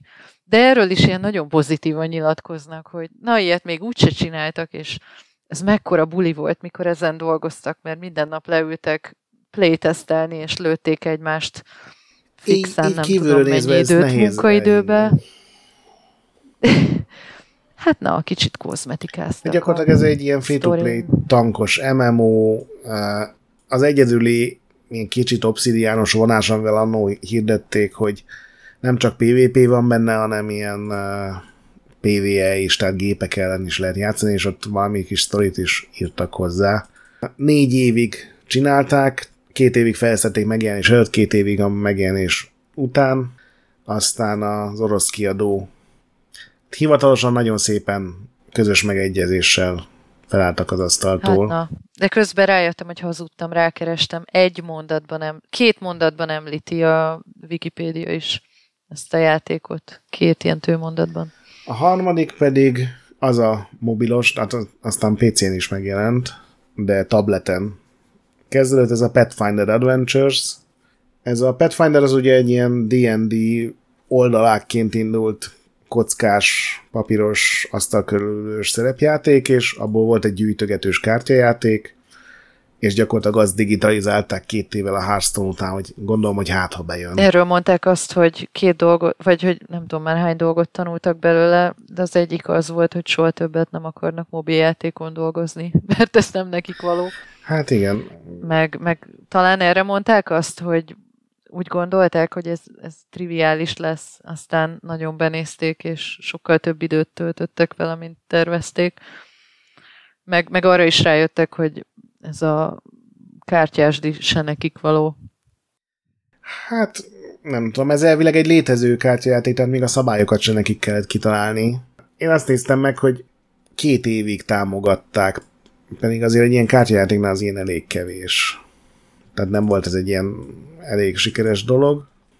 És a 2016-ban jött a, ami már szerintem egy ilyen jobb projekt volt, ez a Tyranny, ami igen. Szerintem nagyon sokan ugyanúgy át libbentek rajta, mint ahogy te is mondtad, hogy nem hagyott sok ízt maga után. Én, én nekem ez úgy került egyáltalán a radaromra, hogy hát egyrészt felfigyeltem rá, mert Obsidian, meg RPG, de alapvetően azért játszottam vele, mert, mert kellett róla cikket írni a PC guruba. egy időben, volt egy ilyen időszak, amikor általában ezek az Obsidian dolgokat nálam kötöttek ki, mert én vagyok a RPG-s címszóval, és nekem egyébként olyan szempontból izgalmas is volt ez a játék, meg rohadt nehéz volt ráhangolódnom, hogy ebben, ebben gonosz vagy. Tehát, hát nem ebben... feltétlenül. Hát, de hogy úgy indulsz, hogy, hogy már győzött a gond. Tehát, hogy Na, de, de ez, ez ne, hogy... nem tudtál ebbe ilyen igazán ezt a lawful good karaktert hozni, hanem, hanem néha, néha itt azért voltak Hát a szür, szürke több árnyalata volt. Igen, ez a szürke 50 obsidian árnyalata volt, vagy nem is tudom, de, de itt tudom, de, hogy, de hogy állandóan. Morális dilemmáim voltak, igen? A izéből merítkezett kicsit ebből a Stormlandből, amit, amit mondták, Gret, hogy az, az elbukott a, az egyik korábbi projektjük, hogy, hogy ott is az volt, hogy hogy úgy kezdődik ugye, hogy elbukik a, az ügy, és, és hogy egy apokalipszis végén vagy, és valami olyasmi volt itt is, hogy elbukik a, a, az, aki harcolt a gonosz ellene, és akkor jön egy új világ, és abban uh, hogyan állsz helyt. Igen, hát ez ugye úgy kezdődik, hogy a, a Kirosz nevű főgonosz, akinek ilyen mágikus atombomba-szerű fegyverei vannak, az elfoglalta a világot, már csak egy erőd van, de ugye minden játék úgy kezdődne, hogy az erődben vagy, és innen szép nyerni, de itt ugye a Kirosznak te vagy az egyik ilyen probléma megoldó szuperügynöke, és kiküldenek oda, hogy hozd rendbe a helyzetet, de én úgy emlékszem, hogy a legtöbb helyzetben lehetett lóful gudoskodni, csak ezt el kellett rejteni, hát meg rohadtul megnehezítetted a helyzetet, ami szerintem tök jó igen. működött. Tehát ez, igen, ez volt benne érdekes, hogyha ha, tehát így nagy, nagyon durván kellett benne lavírozni. Igen, igen és azzal nagyon-nagyon megüthetted a bokádat, hogyha próbáltál jó lenni, tehát tényleg valahogy nagyon ügyesen stikába kellett csinálni. Én arra hát emlékszem, kellett hozzá egy, a... ki, egy jó kiroszkóp. Igen. Most örülsz? Büsz, büszke vagy? Nem, nem, ez ilyenkor kicsit a kicsit, kicsit, mert sok minden van. Van egy ilyen, egy ilyen posztkoitális depresszió része, van egy kis szégyen, de tulajdonképpen meg, meg van egy jó érzés is. De az a szadizmusból jön. Ja, igen, igen, persze, persze. Most gyújts rá. Posztkoitális depresszió. Ezt megpróbálom beépíteni a szókincsembe. Jobban jársz, ha nem. Pedig, pedig most gondolkodom, milyen élethelyzetekbe tudom bedobni. Nagyon jó. Anya! Igen, ezzel, ezzel, ezzel meg lehet lepni nem embertársaidat. Igen, váratlanul bedobom egy munkahelyi mert, mert dekódolják, és akkor, akkor az rögtön ez egy ilyen nagyon kellemetlen érzés, hogy amikor így, főleg ha szóvicre dobod rá, akkor egymás után jönnek a kellemetlen érzések. Igen, ők is felveszik a lelki magzatpószt. Lelki magzatpóz, nagyon Nekem jó. ez a másik ilyen kedvenc kifejezésem, ezt is valakitől hallottam egyszer nem magamtól találtam ki. Ö, nekem, nekem az rémlik ebből a tiranniból, de, de az az érdekes, hogy tényleg, mintha kitörölték volna az agyamból. Annyira nem emlékszem már semmi részletre ezzel kapcsolatban. De, de az elején volt egy ilyen marha jó gyakorlatilag szerkesztő felület, vagy, vagy ilyen döntés, döntéseknek a láncolata, amivel meg tudtad alapozni, hogy egy pontosan milyen helyzetbe csöppensz. Én erre rosszul emlékszem? Hát az elején ugye két serege van ennek a kirosznak, és neked kell kiválasztani, hogy melyik. Hát most nem tudom, ez talán nem spoiler, mert ez a játék ereje, hogy hogy neked kell kiválasztani, hogy kirosszalkodik. Igen, hogy kivezesse a támadást, és akit nem választasz ki, az, az ugye megtámadja, tehát ott lesz egy ilyen árulás, és ezzel indul a játék. Arra, hogy ilyen szöveges izé, az nem rémlik, de lehet. De például ebben a helyzetben is Nekem össze lehetett, valami rémlik. Tehát szövetséget lehetett kötni nagy titokban a, az erődben levőkkel, és elárulni mind a két sereget. Tehát azért meg lehetett, nekem ez tetszett benne nagyon, hogy ez tulajdonképpen nem is egy ilyen klasszikus RPG volt, ilyen tápolós, harcolós, hanem ilyen szociális helyzetekben kellett Igen. helytállni. Kicsit inkább ilyen kalandjátékos talán. Nekem ez, ez nagyon Igen, bejött. ilyen ki, kidumálós diploma, diplomáciára építő, kicsit tényleg, mint a, most ez ilyen vad hasonlat lesz a Torment, de ugye a Planescape Torment, de ez is inkább ilyen párbeszéd heavy. Én nem is emlékszem, hogy a harc milyen volt benne. Nem, nem is harcoltam benne sokat. De ez a tiran is annyira, annyira volt sikeres, hogy, hogy pozitív ma jött ki a cégnek, és így 2016-ra azért helyreállt az anyagi helyzetük. Nyilván nem lettek dúsgazdagok, meg egy nagyobb bukás megint szerintem ilyen rossz helyzetbe taszította volna őket. De hát ez, az ugye 2016-ra. Igen. Ahogy mondod, ez, ez akkor kijött. És addigra azt mondjuk el, hogy az egyik alapember az elment a cégtől a Chris Avellon 2015-ben. Igen, de közben meg visszajöttek ugye a Trojkától a igen, igen, igen. Többek, tehát eléggé jó szuper csapat alakult. Tehát a Black Eye sikerült nagyjából össze hegeszteni. Igen, igen. igen. Na és akkor most már majdnem, majdnem így napjainkban vagyunk, de azért még nem. Közeledünk. Uh, igen, igen, igen. Ugye Pilász 2 jött ezután, vagy hát a, a kampánya, és és Microsoft ott tartunk, hogy kopogtott a Microsoft? Hát ugye megjelent a Pillars of Eternity 2, ott ugye a Figre gyűjtöttek, plusz volt egy kiadójuk is. Szerintem erről már elmondtuk, hogy ez uh-huh. érdekesebb uh-huh. volt, jobb volt, és ez a szigetek között hajókázunk, ez nekem így különösen bejön. De ez olyan érdekes, hogy nekem ez a Pillars of Eternity 2 már sokkal jobban megvan, mert nekem itt volt a, szerintem így a videójátékos hobbi újságíró karrieremnek a csúcsa azáltal, hogy a PC Guru leszervezte nekem az interjút a George Sawyerrel, és itt, itt emlékszem, hogy nagyon be voltam tojva, tehát én előtte soha nem csináltam Skype-on interjút semmilyen nagy emberrel, pláne nem egy órásat, ilyen rettenetesen hivatalos volt az egész, hogy még, még valami jogi figura is bent volt, aki, aki emlékszem, neki az volt a feladata, hogy, hogy mindig rászóljon, vagy rám, vagy a George Sawyerre. Ha bármelyikünk olyat kérdez, vagy mond, amiről még hivatalosan nem beszélhetnek, akkor ő ott közbelépett. Népszerű alak ilyen roppant fú.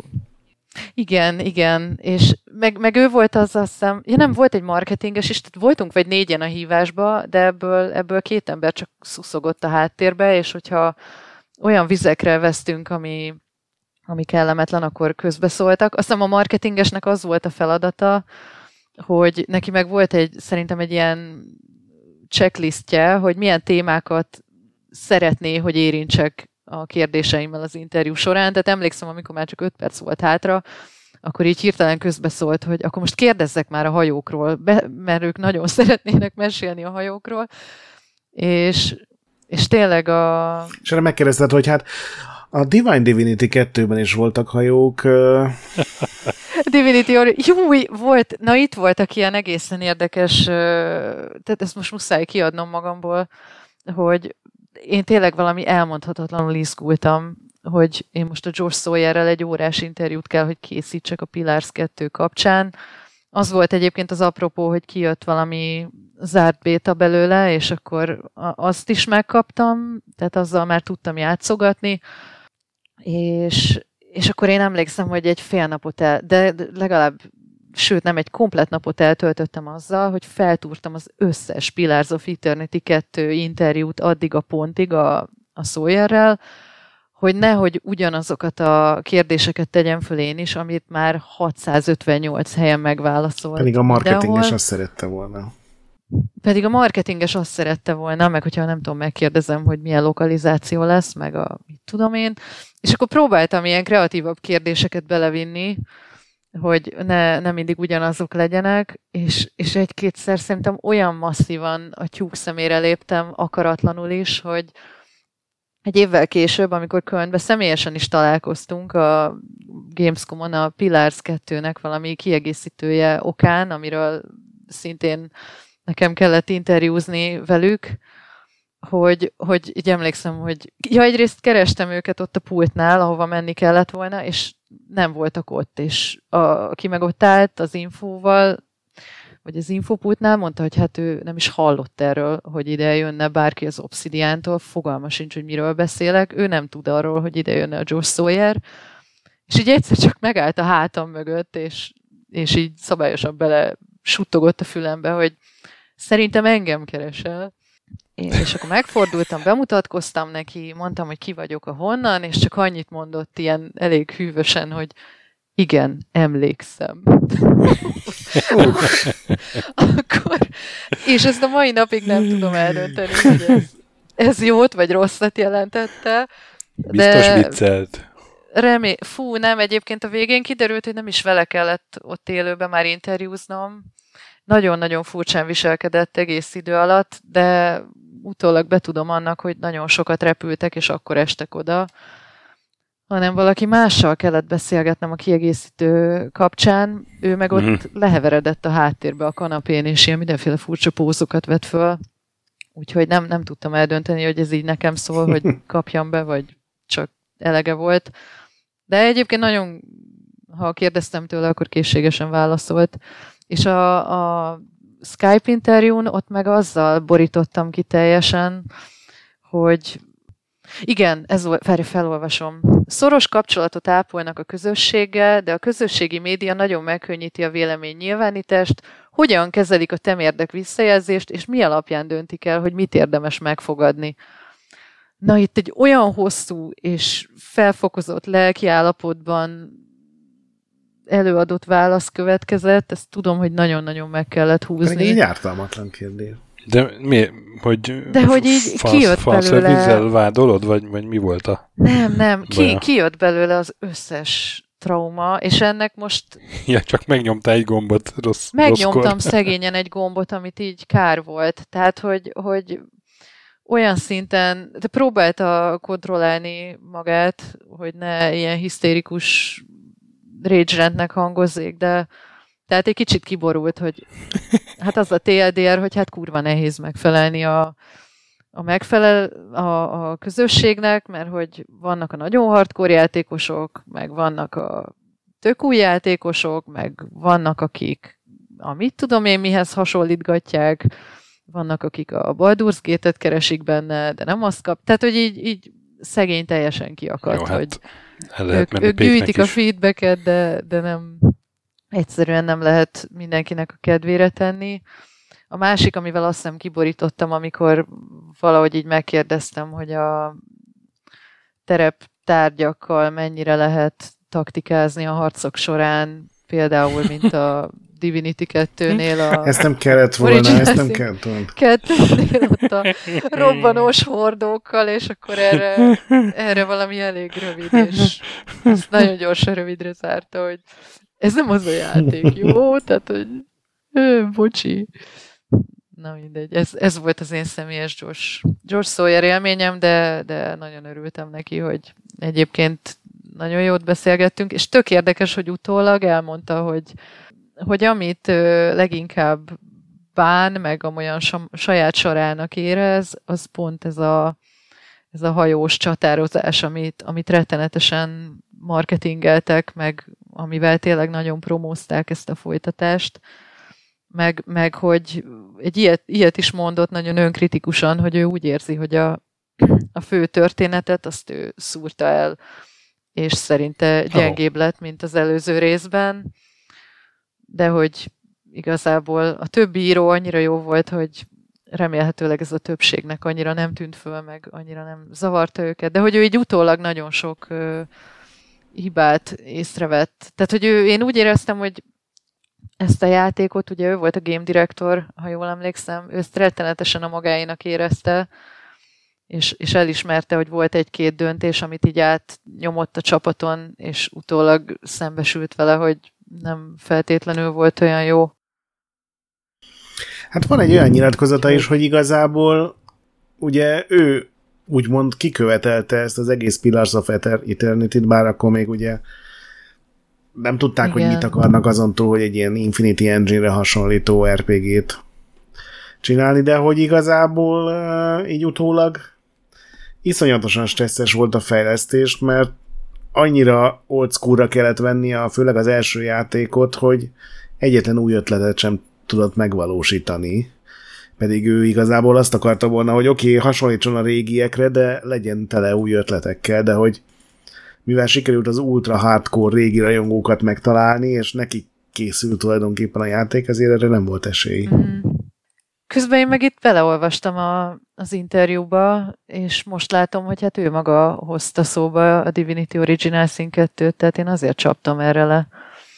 Mert Jó, hogy megkérdeztem men- tőlük, próbálod mentegetni hogy... magad.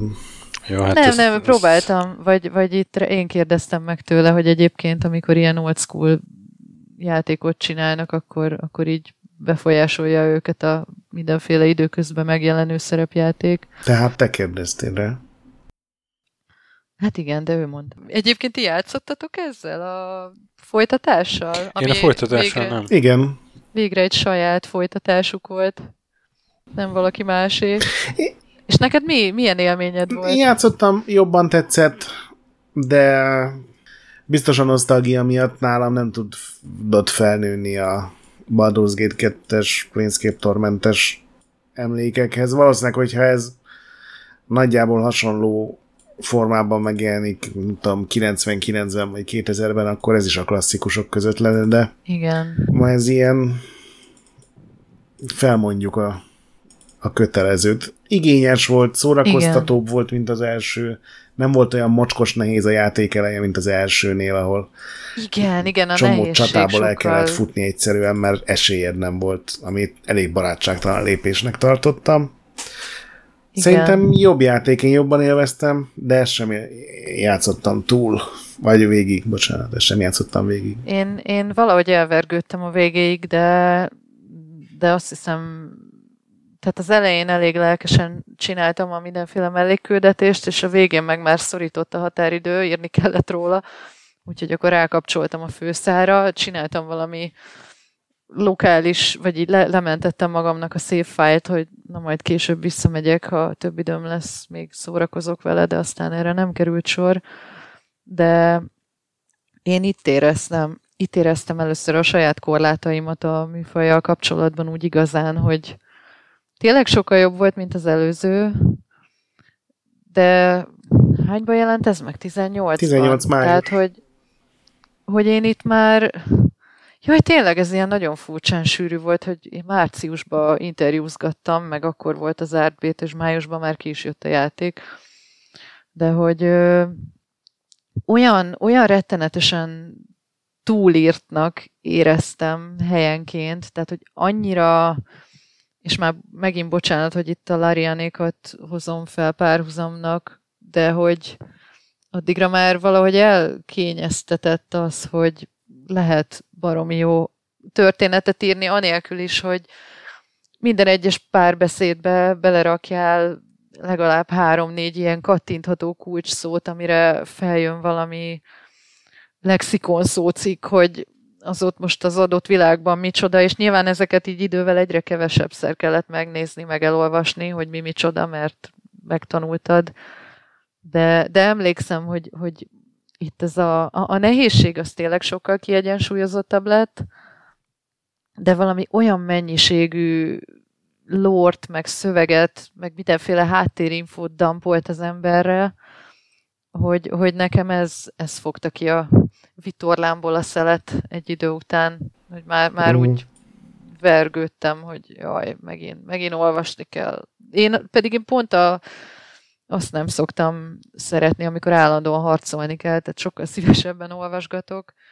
Itt, itt meg egy idő után megfordult, hogy már örültem. Igen, mert annyira azért nem kell. volt érdekes ez a sztori, meg Mert annyi így van, hogy annyira itt se voltak ki még érdekesek a, a figurák, itt már egy-egy karakter, tehát sokat fejlődtek.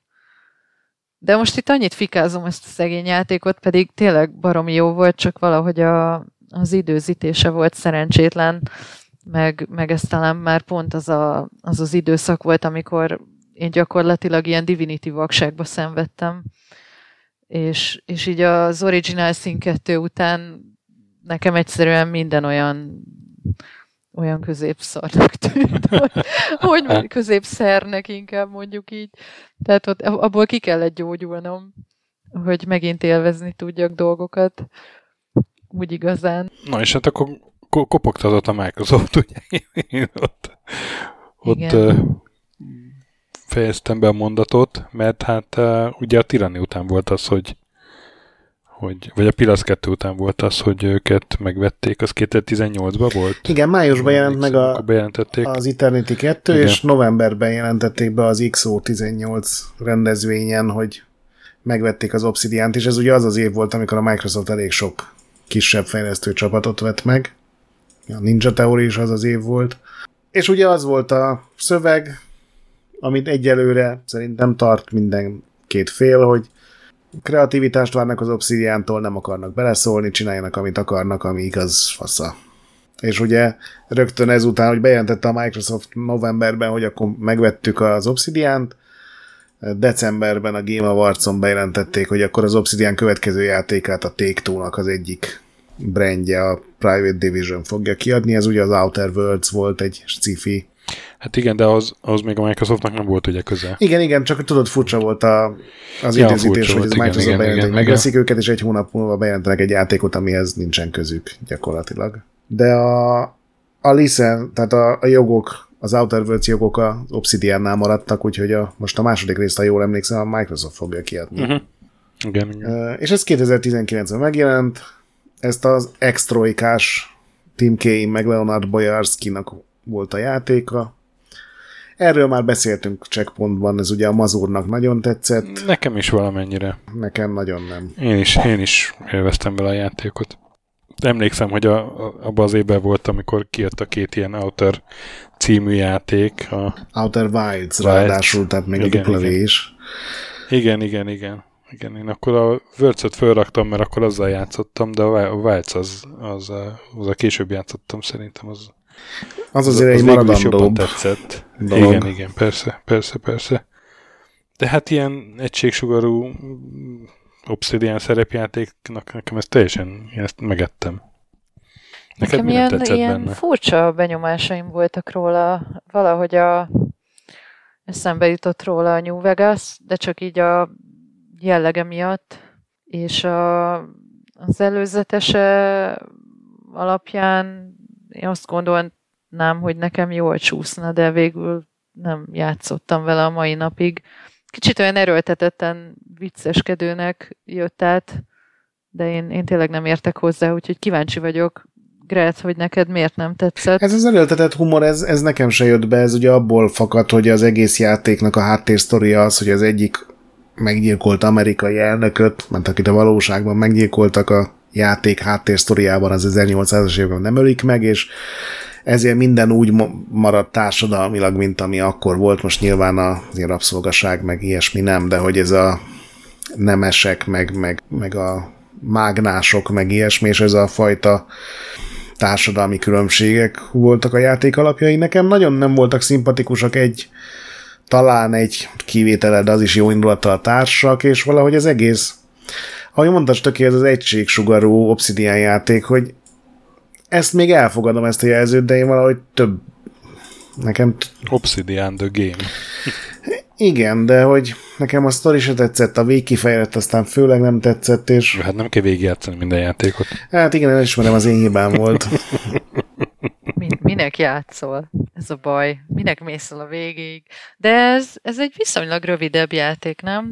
egy ilyen 20 óra alatt? Ki hát már a fene emlékszik rá, hogy őszinte legyek. Nem, nem tudom. Ezeket ritkán nézem. És akkor, és akkor, amit a Microsoftnak csináltak először viszont, az én nem játszottam, ez a Grounded, mert az valami survivalnak tűnt. Igen, én nekem ott, ott elvesztettek, hogy túlélős és én ezektől nagyon lábrázást kapok, pedig állítólag barom jó. Ugye 2019 az Alterbirds, és tavalyi a Grandit 2022. Hát másfél évvel korábban megjelent a ugye Early Access, és az lett ilyen hatalmas, jó, hát meglepő igen, nagy igen, siker. És aztán amikor megjelent, akkor már az, én úgy vettem észre, hogy az már sokkal kisebbet szólt a végleges verzió. Ami pozitív volt benne, hogy egy ilyen drágámak őkök összementek, de a kertben, tehát ilyen igen, igen. Négy fős kóp volt benne, és akkor négy kisgyerek tudott a hátsó udvaron tényleg ilyen a pókok elől menekülni, meg a cincérekkel kereskedni, meg ilyen hátrahagyott játékokat felhasználni. Lehet, hogy a kóp miatt a, ugye COVID, COVID idején ütött nagyot? Most, hogy mondod, egyébként igen, szerintem ez 2020 ősze lehetett, amikor szerintem megjelent az, az első verzió. Lehet, igen. Jól. Hát meg maga az ötlet olyan elég. Igen. Nekem ez is egy ilyen tök váratlan volt, hogy ez most honnan jött nekik, meg miért pont egy ilyet adnak ki.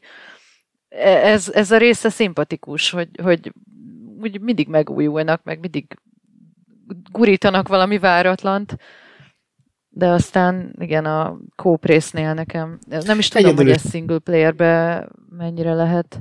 Csak nyilván könnyebb az, ha négyen vagytok, mert a harc is nyilván ezerszer, pontosabban négyszer könnyebb, hogyha többen tudtok támadni egy ellenfére, de van benne valami kis sztori, mert ugye van egy rejtély, hogy miért mentetek össze, és azt ki kell nyomozni meg. Amit nekem tetszett, ez a kertnek ez a hogy tényleg a fűszálak között mész.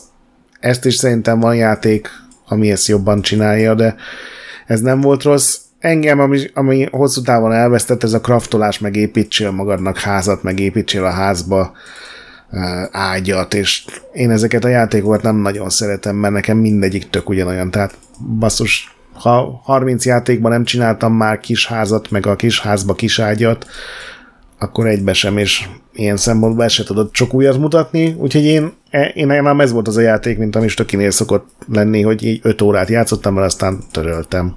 De igényes meg. Tehát azzal nem lehet vádolni egy igénytelen. Ilyen szempontból szerintem sokkal jobban össze volt rakva, mint a, az Outer Worlds, ami egy kicsit olyan elnagyolt volt nekem. Pedig pont most néztem, hogy mindegyik, talán az Outer Worlds is itt van, azt most nem láttam a scrollozom éppen a Game Pass-t, hogy PC-n itt van ez a Grounded Az is. benne, mert az Take-Two játék, és... Jaj, tényleg, akkor azt azért nem. Hát viszont ben van a Pentiment. Pentiment, ami ugye, Igen. hát nem tudom, Grette, hogy vagy vele nekem a New Vegas mellett a legjobb uh, Obsidian játék. A New Vegas meg a Kotor mellett, igen. Meg igazából még a a South Park egy, egy Kotor, is szeretem. Ugye majd Kotor Igen. 2 mellett? Én nagyon szerettem a Kotor 2-t a, a baja jelenére, de...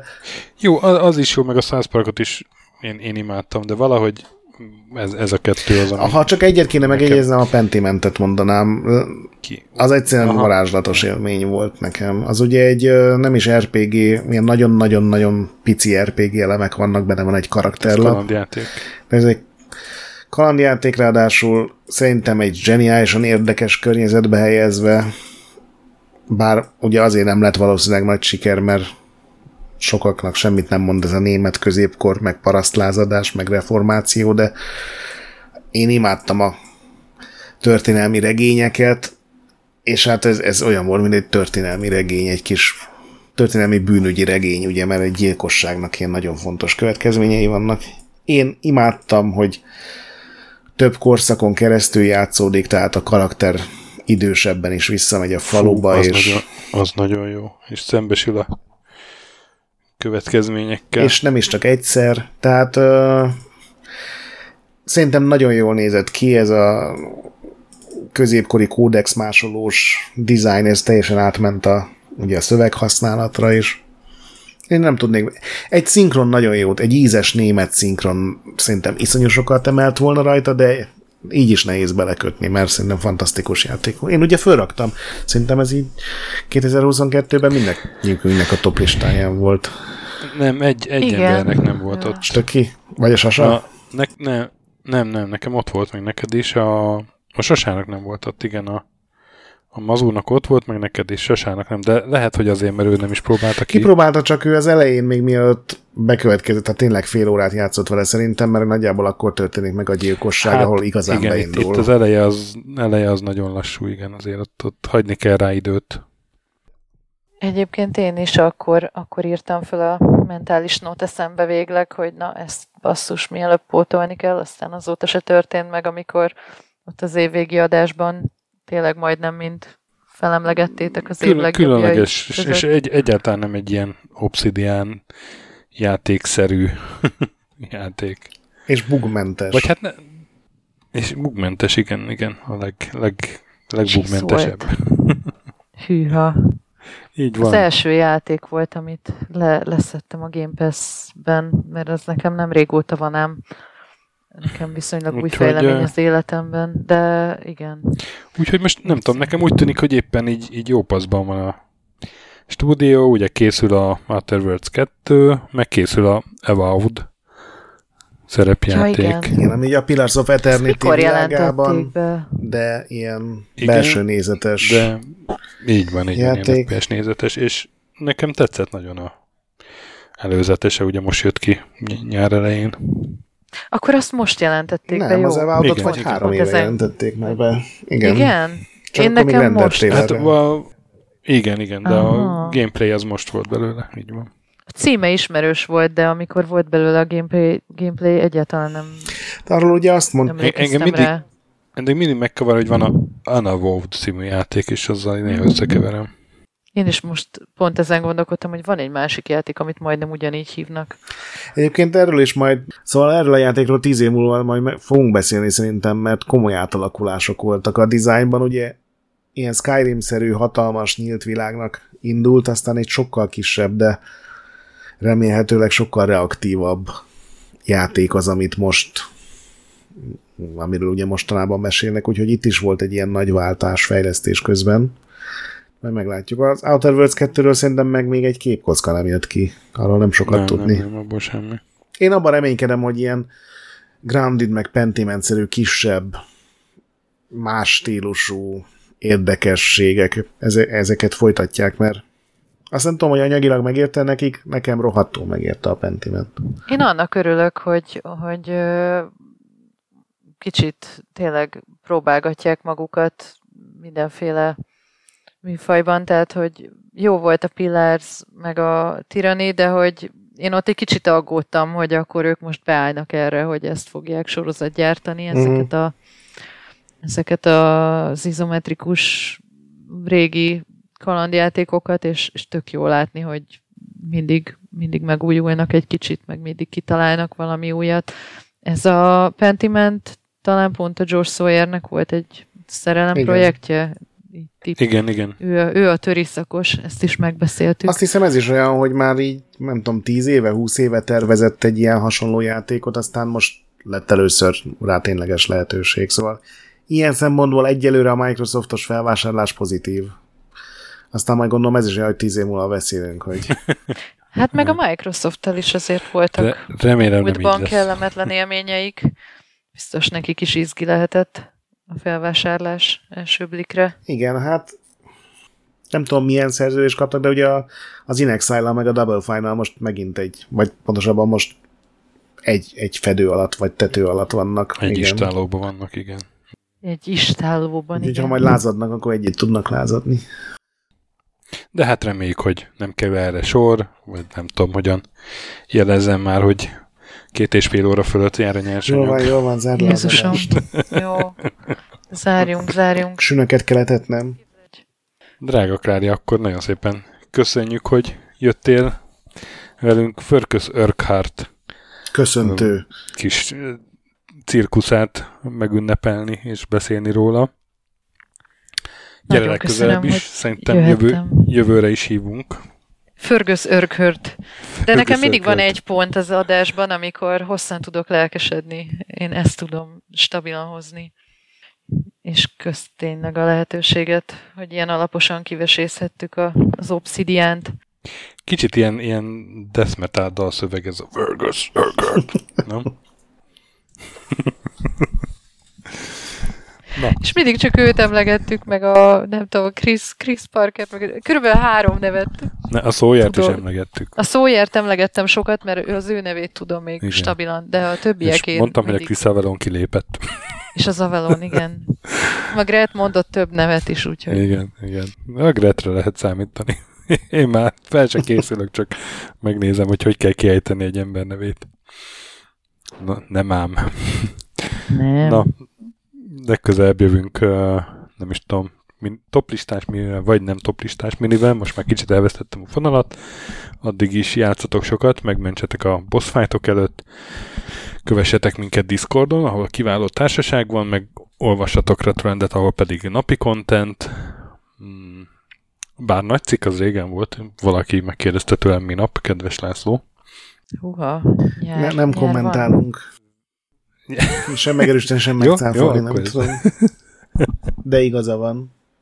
Akkor inkább úgy folytatom, hogy értéketek minket öt csillagra lehetőleg Spotify-on meg iTunes-on, és hallgassátok a másik podcastünket, ha a történelmet szeretitek valamennyire, vagy a fájdalmas szóviceket, vagy a, egyszerűen a fájdalmas pillanatokat, a képtelen krónikát.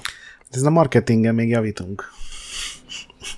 Épp akartam mondani, hogy... hogy Ez őszinte marketing. Ne, ne legyél marketinges, de nekem teljesen megjött a kedvem, hiszen a From játékait is szeretem. Hogyha a fájdalom szót hallom, én megyek. Ez egy másfajta, kevésbé jutalmazó fájdalom, de mindenképpen fájdalom. Na, szuper.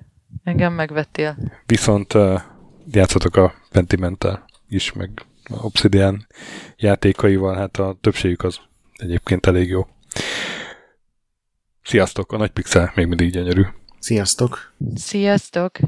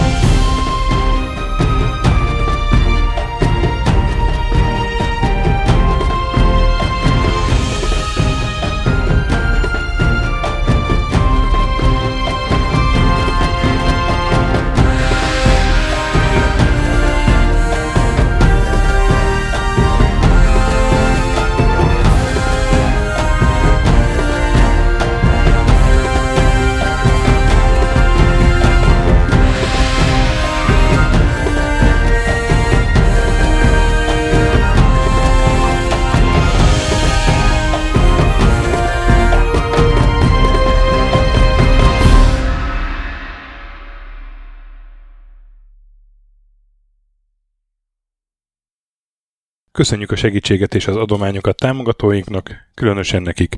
Andris 1 2 3 4 5 6, Pumukli, Bastiano Coimbra de la Coronia Iaz Védó, Kis András, Dester, Joda, Kínai, Gatz, Hanan, Zsó, Dances with Chickens, Gabez Mekkolis, Sir Archibald Réten, Benő 23, Zorkóci, Retro Station, Hunter XXL, Smaci, Nobit, Sogi, Siz, CVD, Tibiur, Bert, Kopescu, Krisz, Ferenc, Edem, Varjagos, Zsigabálint, Loloke, Snake Hips Boy, Csépé, Márton úr, Flanker, Kovicsi, Hollósi Dániel, Balázs, Zobor, Csiki, Kertész Péter, Richard V, Nyau, Vitéz Miklós, Huszti András, Vaut 51 Gamer Bar, Péter, Daev, Enisi, Csalazoli, Makai Péter, Mongúz, Beranándor, Arzenik, Andrew Boy, Fogtündér, Xenobiomorf, az a rohadt nyest, Kviha,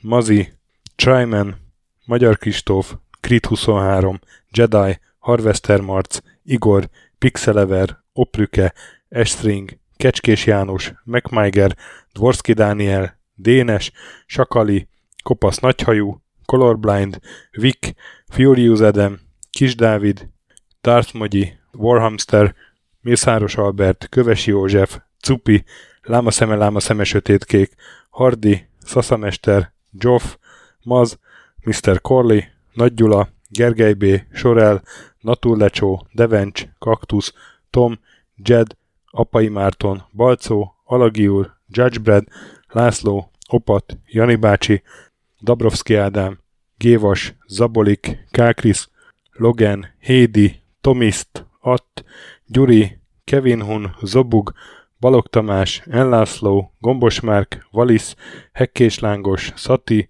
Rudimester, Sancho Musax, Elektronikus Bárány, Nand, Valand, Jancsa, Burgerpápa Jani, Deadlock, Lavko Maruni, Makkos, Csé, Xlábú, Simon Zsolt, Lidérc, Milanovic, Ice Down, Typhoon, Zoltanga, Laci bácsi, Dolfi, Omega Red, B. Bandor, Polis, Vanderbos parancsnok, Toto, én abban is ezt büszkén olvasom be. KFGK, Holdcore, Dwarf, Kemi 242, Obert Motz, Szekmen, LB, Ermint Ervin, TR Blaze, Nyek, MLM Atét, Házbú, Tündér Béla, Adam Kreiswolf, Vogonköltő, Csemnicki Péter, Német Bálint, Csabi, Mandrás, Varegab, Melkor 78, Csekő István, Schmidt Zoltán, Kavicsok a Margonblog, Félix, Luther, Rozmi, Glezman, Neld, Elgringo, Szféra Karcoló, Glisz Gábor, Q, Mentolos Kolbász, Gliscard, Albin, Invi, Tomek G, Gucci Mentál, Dreska Szilárd, Kapi, Love Hitagi, Bodó Roland, Kovács Tamás, Csicó, Boszkó You, Robin Hood, Beli, Gyugfazon, Alternisztom, Módi, Kozmér Joe, Oberlingergő, Demeter Zsolt, Bor, Davidov, Döme, Fatykány, Laborpati, Sebőgdeák, Hispán őrnagy, Samir 83 és Marat. Nagyon szépen köszönjük nekik!